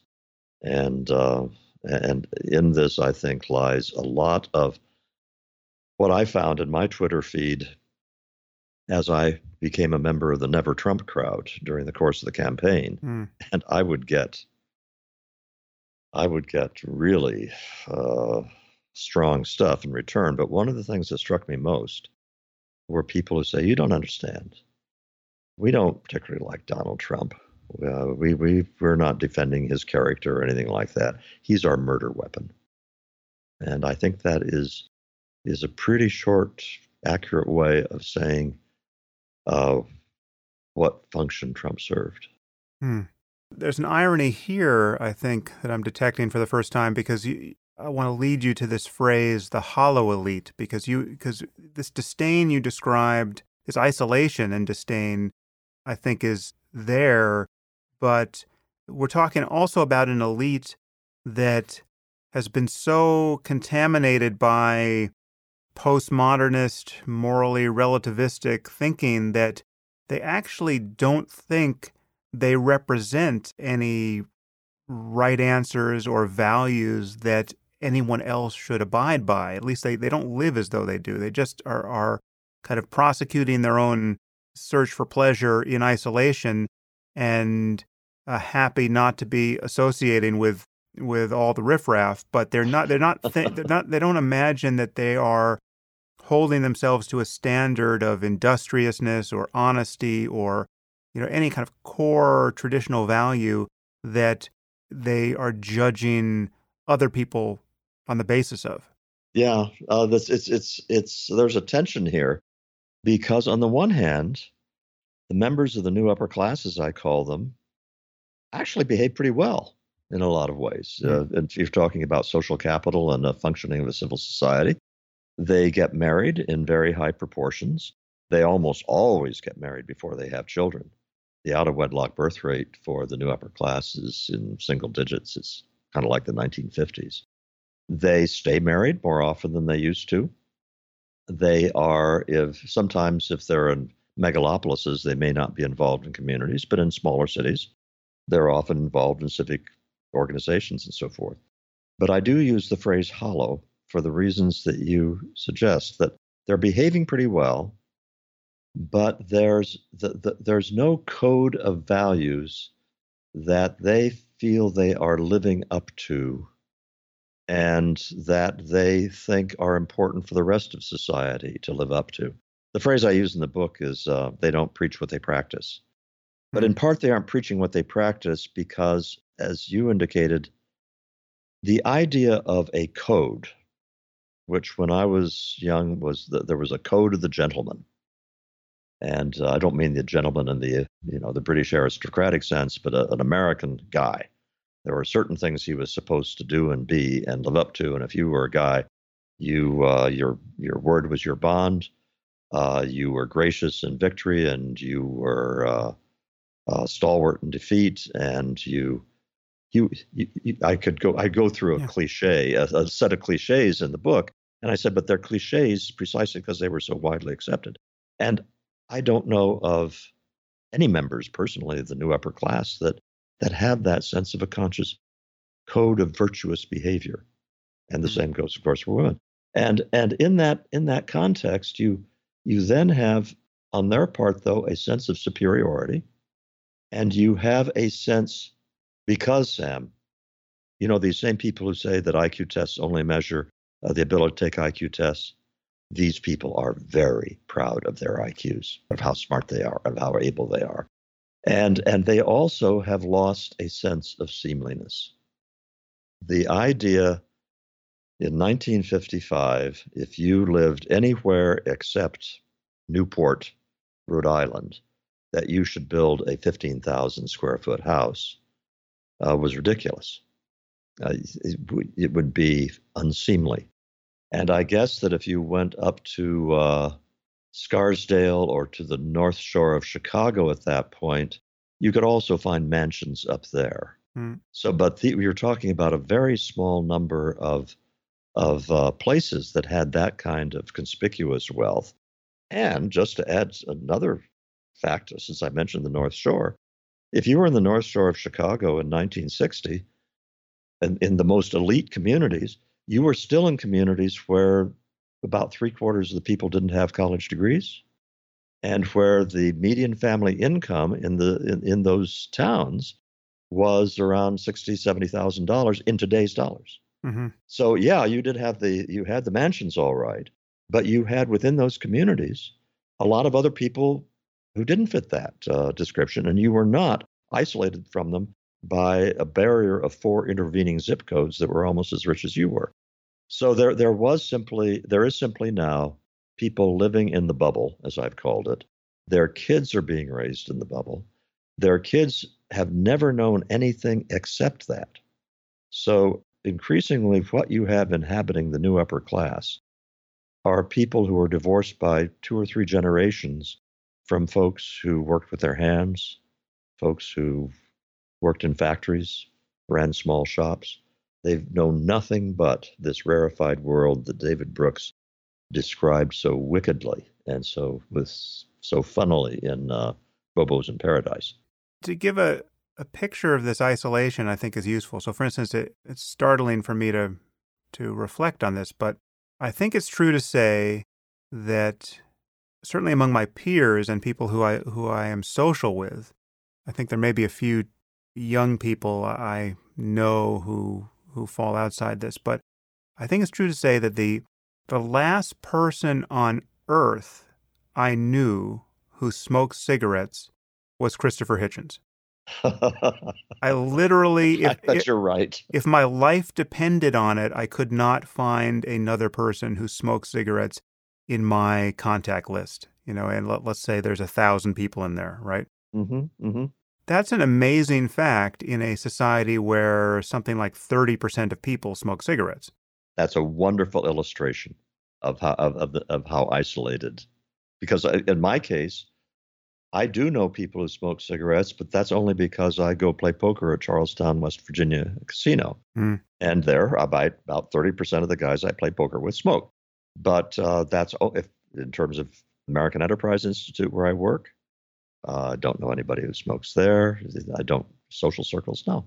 And and conversely, if you're a smoker listening to this podcast, I, I'm sure you're surrounded by people who smoke cigarettes. Yep, because of the separation.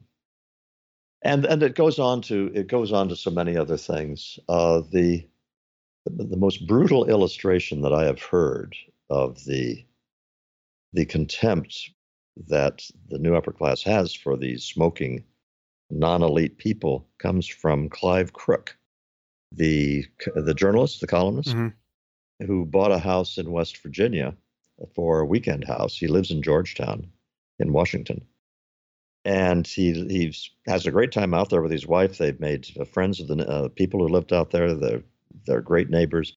But in Georgetown, when they'd heard that uh, Clive had uh, bought a house in West Virginia, it was like they expected them to be characters out of Deliverance, if you remember that novel. Yeah, yeah. With uh, missing teeth and uh, and can't talk right and uh, are are are are barely uh, human, and they had no hesitation in in using the the most not just condescending but hateful uh, language about uh, about these people, and they probably have never met a West Virginian in their life and have no idea what that's like.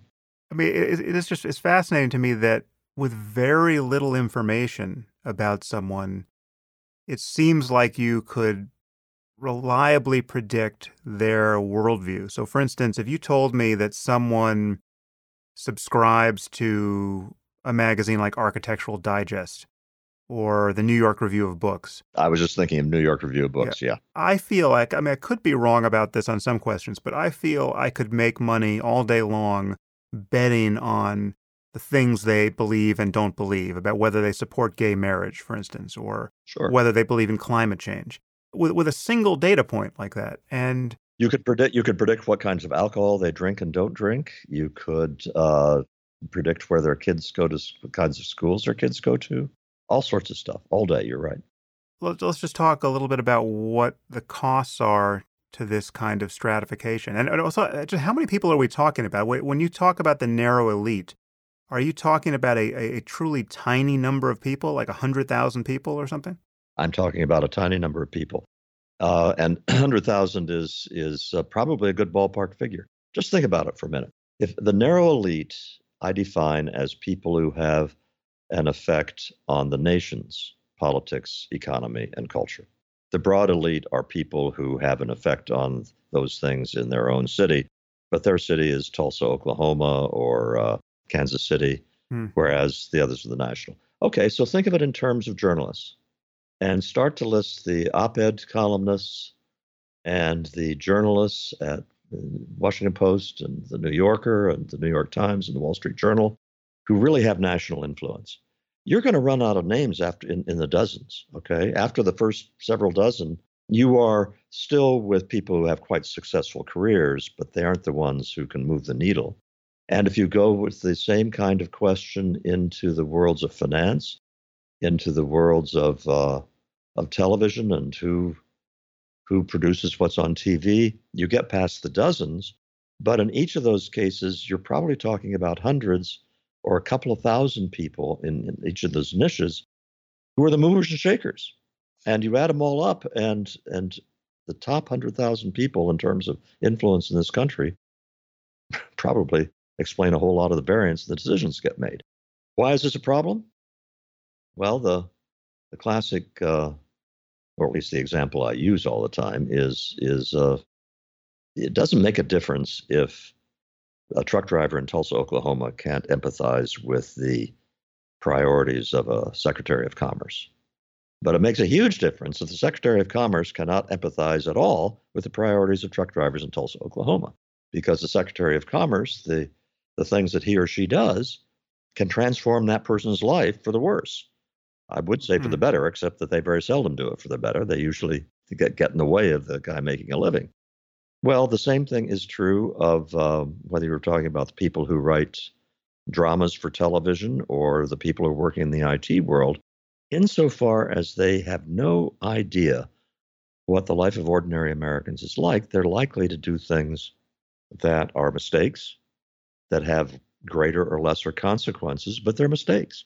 And it would be really nice if the people who run the country had a deep, intuitive understanding of their fellow Americans you know, much of what we're saying here is, as I said, draws a direct line to what happened in the most recent presidential election, and the fact that is still a source of perfect astonishment to many of us that we now have Donald Trump as president of the United States. I mean, what, what do you make of our current situation politically? And it was amazing to hear you describe the the traditional ideals and values of a, a well behaved, self respecting American, and to just to be able to check the antithesis yep. of all of those values exemplified by Trump. I mean, he is the he is the antichrist with with respect to to values like honesty and integrity and being a good winner and a good loser. And I mean, it's just you could not get a more perfect embodiment of the absence of of, of those qualities. And yet he's president, just to, but what what has been your experience of being a very visible conservative never Trumper? I mean, you, you must have, have had a, a similar experience of people like David Frum and you know, other people on the classically right of center who came out early and loudly against Trump. What's that been like? Well, uh, it was chastening because I clearly was so wrong for so long about about uh, things. For example, I kept saying, look, the working class guys I know would hate Trump if he lived next door for the reasons you just mentioned, but also uh, working class guys don't talk about their wives the way that Trump did. Not very many of them do. Mm-hmm. And and working class guys hate people who brag about their money. I mean, that's just kind of the the tackiest, most unattractive thing you can do. And what I didn't get was the extent to which they were looking upon Trump as the murder weapon, as I put it a while ago. Mm. That he was a guy who who was not acting like this establishment elite, and they put the other Republican candidates in that category just as much as they put Hillary Clinton in that category. But Trump also was doing something that I don't think I gave him enough credit for and that is he really was talking to them in other kinds of ways that they that that worked.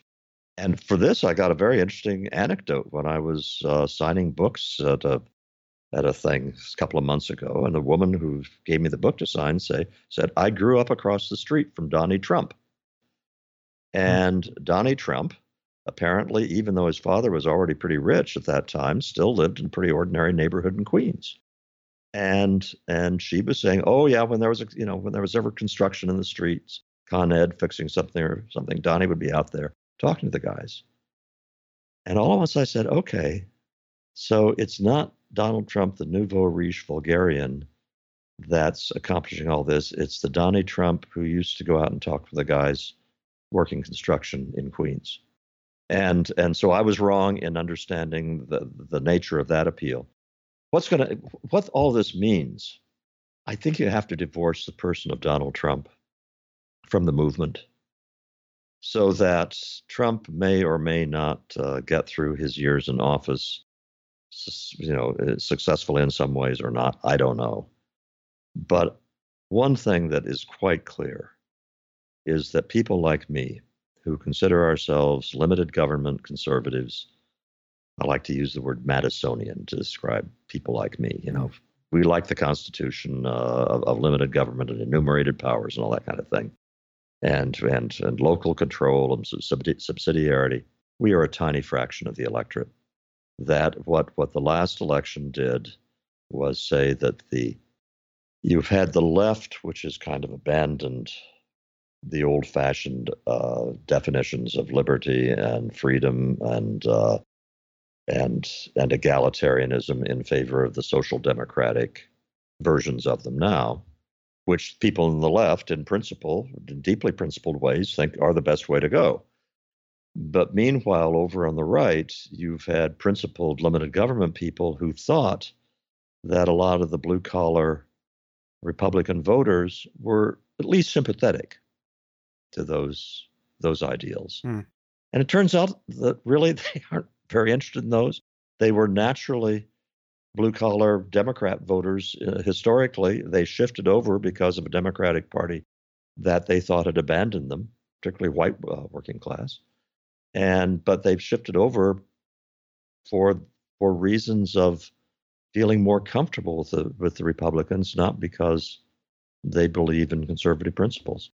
So long term, I think we're going to have a redefinition of the parties such that the Republicans will be a populist centered party for a long time to come. Hmm. I will add, Sam, I have been consistently wrong on all things political right. for the last 18 months. So I, am probably not changing that yeah. track record. Now. Well, you're in good company there.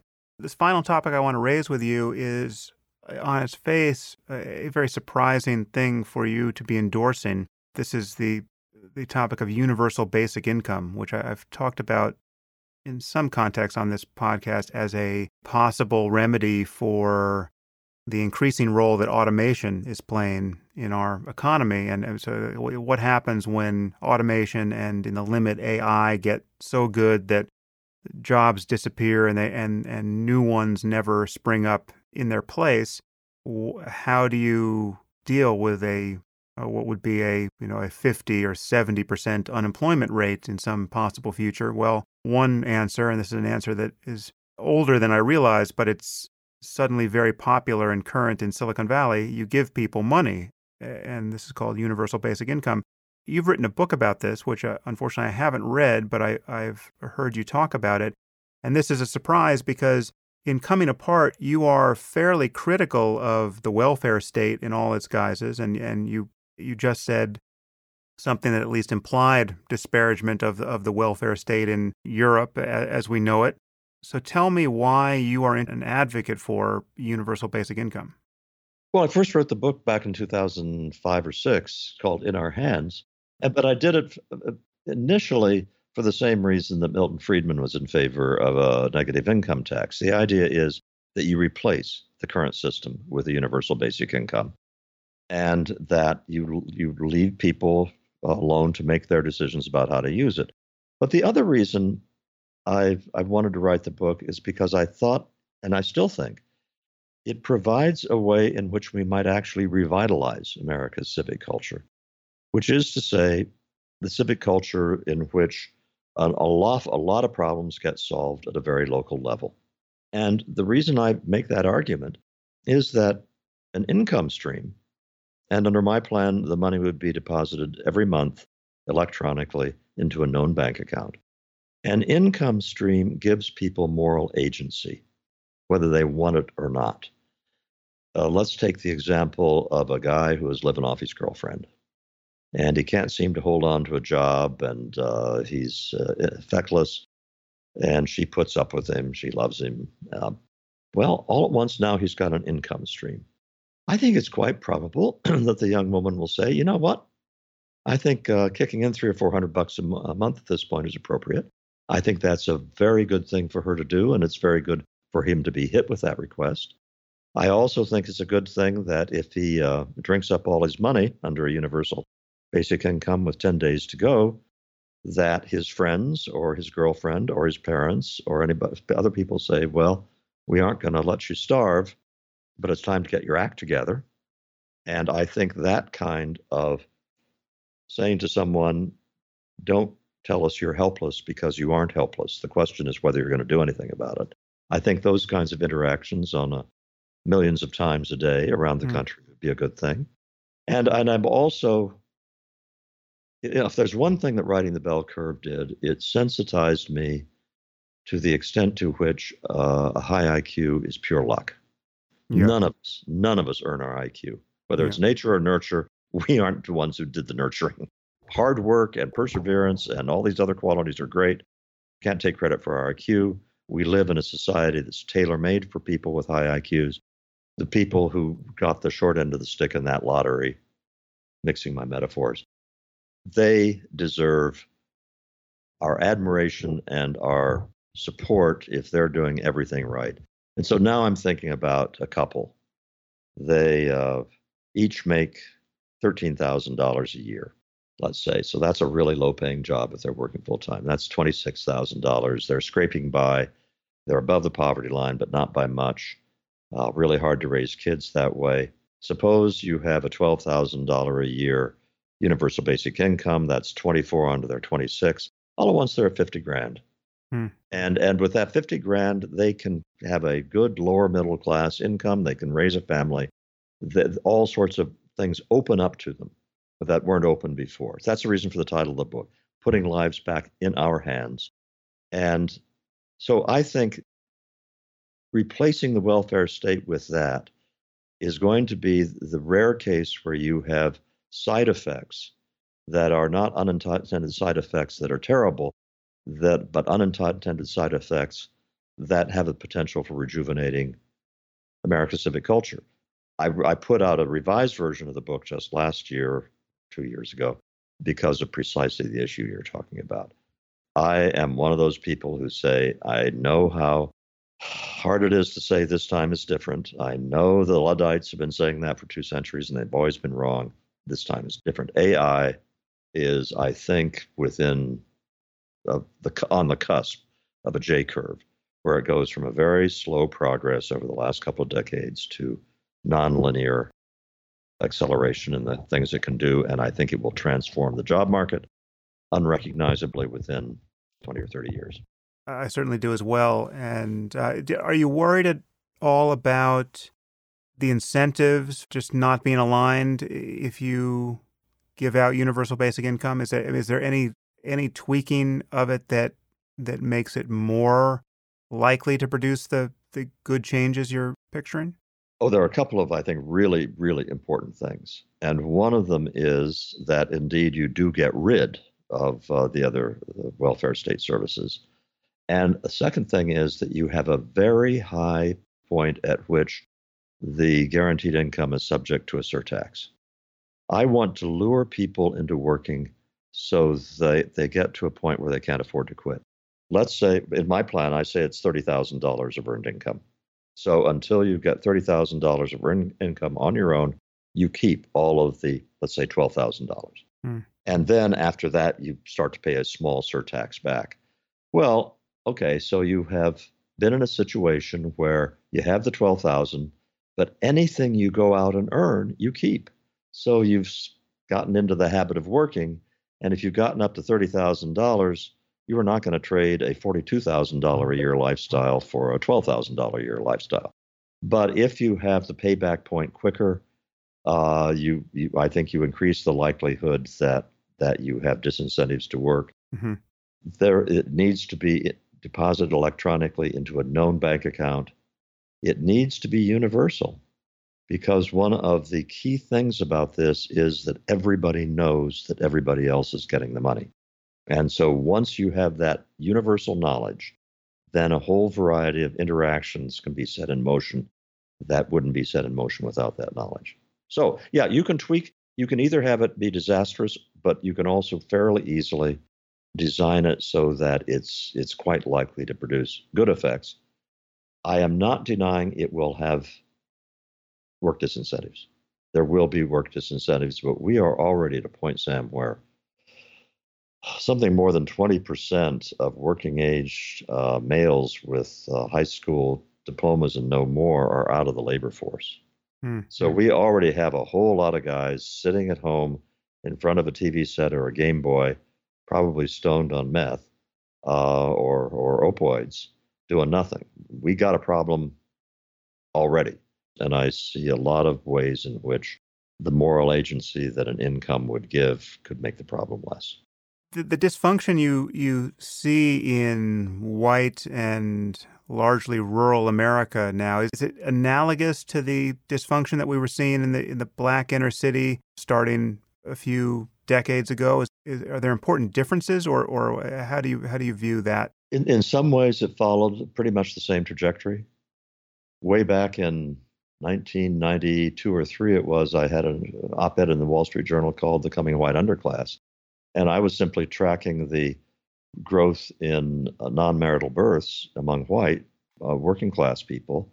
And I said to myself, along with Pat Moynihan, who said it better and first, that if you have communities in which large numbers of young men are growing to adulthood without a male figure, uh, you ask for and get chaos. And I assumed that what had happened in the black community when non-marital births uh, kept on going up was going to happen in the white community. Mm. So in that sense, they followed pretty much a predictable tra- trajectory. What was not tra- predictable was the degree of demoralization that seems to be special to white working class uh, in the last 17 years. And here the work of Anne Case and Angus Deaton, the economists at Princeton, on the rising mortality from cirrhosis mm-hmm. of the liver and opioid uh, overdosing and other kinds of diseases that indicate dysfunction. The, that rise has been anomalous. So that whereas the death rate from those causes among white working class was 30% lower than for blacks in the 1990s, it's now 30% higher. That's different. I think I think white white working class America has become demoralized in a uniquely devastating way in the last since the turn of the century. I realize now, Charles, that in my effort to slay the elephant in the room and then get away from him as quickly as possible, I neglected to ask you about your experience at Middlebury. Are you willing to talk about it? Sure, I'll talk about it. And that's interesting that we didn't uh, get to it at all. Yeah, well, no, because I, I, just want I wanted to get on to uh, coming apart yeah. and uh, just seeing the the um, the rubble all around us I wanted to just step through it. So let me just set this up. People should uh, this this video is available online, at least the video not of the, the worst part of the aftermath, but the, the video of, of students not letting you speak is uh, I believe available on YouTube. You were there this is now just a few months ago to talk about nothing having to do with the bell curve directly, but your your reputation preceded you there, and you had a a deplatforming style sanctimonious eruption that um, uh, made it impossible for you to, to speak. Please tell us what that experience was like. It was unique. I've I've had a lot of protests over the years, particularly right after the bell curve came out, and I've had chanting, and I have had signs held up. But it had always been something like a kabuki dance where everybody had worked out ahead of time when it would stop and when I would be able to speak. This time, the Middlebury administration had not been able to negotiate that kind of limit. And Middlebury did a couple of things that I've given them full credit for. And that one is they did not disinvite me, they let me come. The other thing was that the president of the college was there and she made a statement beforehand. Now, mind you, her statement was to the effect that we have to let this awful person speak on behalf of the values of freedom of speech. I yeah. wish she'd been. A, I wish she'd been a little less uh, willing to feed the the uh, preconceptions of the crowd. I mean, uh, this again. I just want to just reiterate. This is one of the reasons I was so eager to have you on. I'm. I find it so galling that an obviously sober and ethical uh, and well intentioned scholar such as yourself has to live under this cloud of notoriety so that every time you're introduced, people have to apologize in advance for the fact that you're even on the stage in the first place. It strikes me as an incredible injustice that academics everywhere should be able to see through immediately. So, and and they should not pander to defamatory misconceptions that have has grown up around your work. It's it's well, really annoying. I, but I want to jump in here though that that other aspects of the experience at Middlebury, specifically with Professor Allison Stanger, and uh, the vice president for communications, Bill Burger, who was who was uh, responsible for trying to keep me safe uh, they were just wonderful. Mm. And and uh, Professor Stanger had exactly the right uh, ideals about what this was all about. And in her questions that she asked of me after we did our streaming, uh, you know, we went down to a to a separate room since I couldn't give the lecture in the main hall, and we did a video stream. And she she asked tough questions and good questions, and we had a great conversation.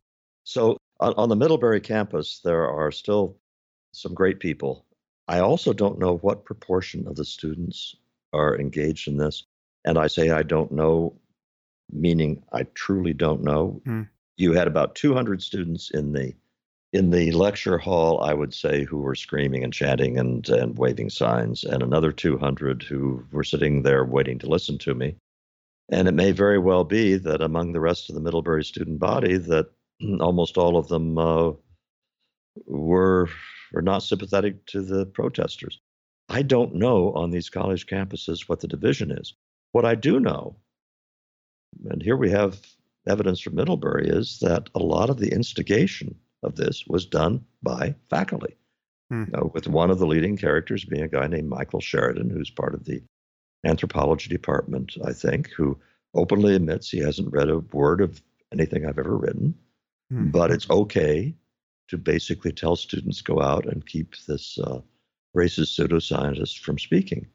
So, in some ways, I'm the worst possible person to ask about the meaning of Middlebury, it, it, because I was I was so much in the middle of it, and the the end of the evening was was so unhappy in terms of us trying to get out of there and get to the car, which we did, but Professor Stanger was seriously injured in the course of that. So you were you were walking from the hall to the car, and you got surrounded by a group of people who you have every reason to believe are students, or or we're now worried that there's you know outside instigators who came to campus for the purpose of of causing even more trouble.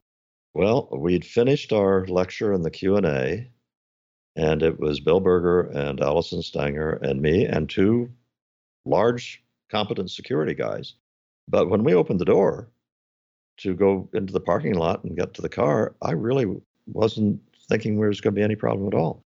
And we opened the door, and there is a crowd of, of people, and many of them having ski masks on, hmm. which, when I registered it, did cause me a certain amount of disquiet. Hmm. Why the ski masks? And it was also became clear as we started to walk down the just arrayed in a row that they weren't going to get out of the way. And so we had to push through them, and the security guys were great, but there were only two of them. And so they were having to pull people off us and try to clear a path. And that was when Professor Stanger got uh, injured. Yeah, that was completely unexpected. Mm. And and nothing has yet been done to any of the of the uh, anybody. So students who can be identified as being involved in this have not been disciplined or or kicked out of school or anything. It is my understanding that Middlebury hired an outside investigative agency and uh, that they are waiting for their report. And whereas I understand that that is a strategy that can rationally be employed, it's not what I think needs to be done. and I will say what needs to be done. In this case, I think that justice delayed is justice diluted. And the next morning, that all of the people who could be identified from videos being in the lecture hall uh, violating Middlebury's rules that had been spelled out to them before I got up on the platform, that those students who were identified, I would like to have seen the president say the next morning, we have already identified 47 of our students uh, unequivocally in violation of Middlebury's rules. They are suspended for the rest of the term. And uh, we are in the process of going through additional sources of information. And as we identify more students who participated in this, they will be suspended as well. I, I think it needed to be soon. Hmm. I think it needed to be not a slap on the wrist. I think there needed to be a very unequivocal statement of this is antithetical to what a university is all about. You don't belong in a college campus if you behave that way. Yeah, I, I fully agree. It should be so easy to draw this bright line here. So if you're refusing to let a scheduled speaker speak, you have to be violating a university policy, if not a, a more important social norm, to the point where you get, at minimum, suspended. It's the antithesis of what a college campus is about. And if if these things come down, if whatever penalties come down in uh, a couple of weeks, when I guess school will be out, not too too long from now, but in any case, at this point, it will have been a long time ago, and the parents will be on the phone saying, This is not fair, that there are many others that aren't getting punished. And anyway, the, my child wasn't one of the people who hurt Professor Stanger. Mm. And the whole thing will, I'm, I'm, I'm afraid, and I apologize if I am doing the administration of mis- an injustice and they're going to come out strong. I'm afraid that the kids are going to get away with it.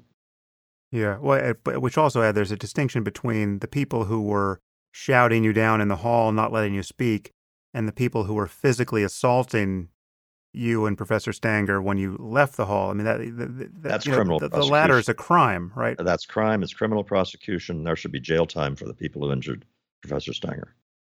Well, finally, Charles, I, I'm just left wondering: Do you regret touching these topics that have caused this much difficulty in your life? Do you regret writing the bell curve? The short answer is no. Is that the real? I mean, have you thought about this much? I, I mean, I don't tend to think in terms of regret, but I have been. No, I have been really lucky in my life, and so I went on after the bell curve. Eh, I did a few college speeches after that, but then I was pretty much persona non grata for the next ten years. And but I, in the course of that, I spent five years writing a book called Human Accomplishment, which was one of the great uh, intellectual adventures of my life and uh, a great memory, and a variety of other things could ha- happen to my life. And so, in in one sense, these things, my life would have been different if I hadn't written the bell curve. All right, there's no doubt about that. And there's a plus side and there's a negative side. And until the last uh, year, I guess, the last eight months, I thought that I was pretty much rehabilitated that that the uh, the viciousness and the anger and so forth had disappeared. It's only really since the Trump phenomenon and the resist and all the rest of that that it's come back.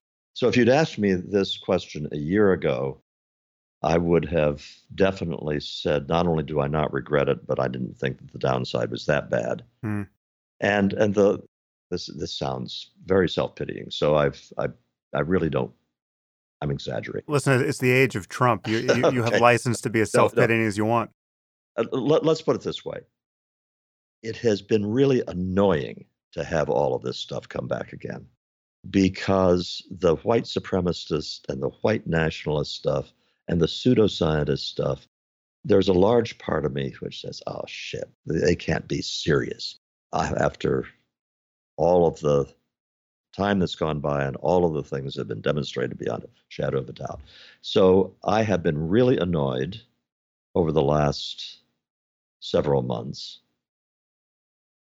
But I hesitated too long before answering your question. I thought, no, I don't regret writing the bell curve. The hesitation came from the recent unpleasantness, which has been irritating. I mean, it's interesting because when I think of my own work, it, you know, I, I touch similar topics. I mean, you know, having touched this one w- with you just now, for which there will be uh, some pushback, you're going to pain meted out, no doubt. Yep. But I, I do think more and more in terms of picking my battles, just because certain topics are so difficult to parse. They're so distracting for people. They're so reliably confusing, and and they're so they're such a easy gift to give to one's enemies who can mischaracterize your views on them that it's I certainly sympathize now with people who have marshaled their careers far more circumspectly than than we have because you know there, there's an infinite amount of interesting things to think about and talk about and you can pick from the side of the menu that's not going to get you death threats. Yeah. But let me put another positive uh, side on it which is that once you've gone through that kind of experience it's kind of liberating yeah because they can't say anything new about you they, they can't uh, they've done their worst in one sense right and so now i am working on a book of which I'm trying to bring, in many ways, I'm, I'm trying to bring a body of technical literature to a lay audience. And this time it's on the genetics revolution. And I, I, I'm free to do this because will this provoke similar kinds of attacks? I suppose so, because there are too many ways in which genes are getting involved in the issues we're t- touching on today. But who cares? Yeah. You know, at this point, Sam, I actually think I I, I conveyed a wrong impression earlier. Mm. Uh, I really was reacting on terms of short term. In, in in so many other ways, I I have been freed up in my life to do all sorts of things that I wouldn't have done if I hadn't written the bell curve. And on top of that, you have to remember that the three or four years I spent doing it, I became joined at the hip with one of the most wonderful people I've ever known, uh, Richard Herrnstein, and a friendship that I wouldn't trade for anything. So if I were to rewind the tape, even though you don't rewind anything, and you ask me the question, at this point I would snap out without a moment's hesitation, don't regret a damn thing. Nice. Well, that's a good way to leave it. Despite the blowback I uh, anticipate, I do not regret having this conversation with you. It's been a real pleasure. Yeah, yeah. Well, thank you, Charles. To be continued.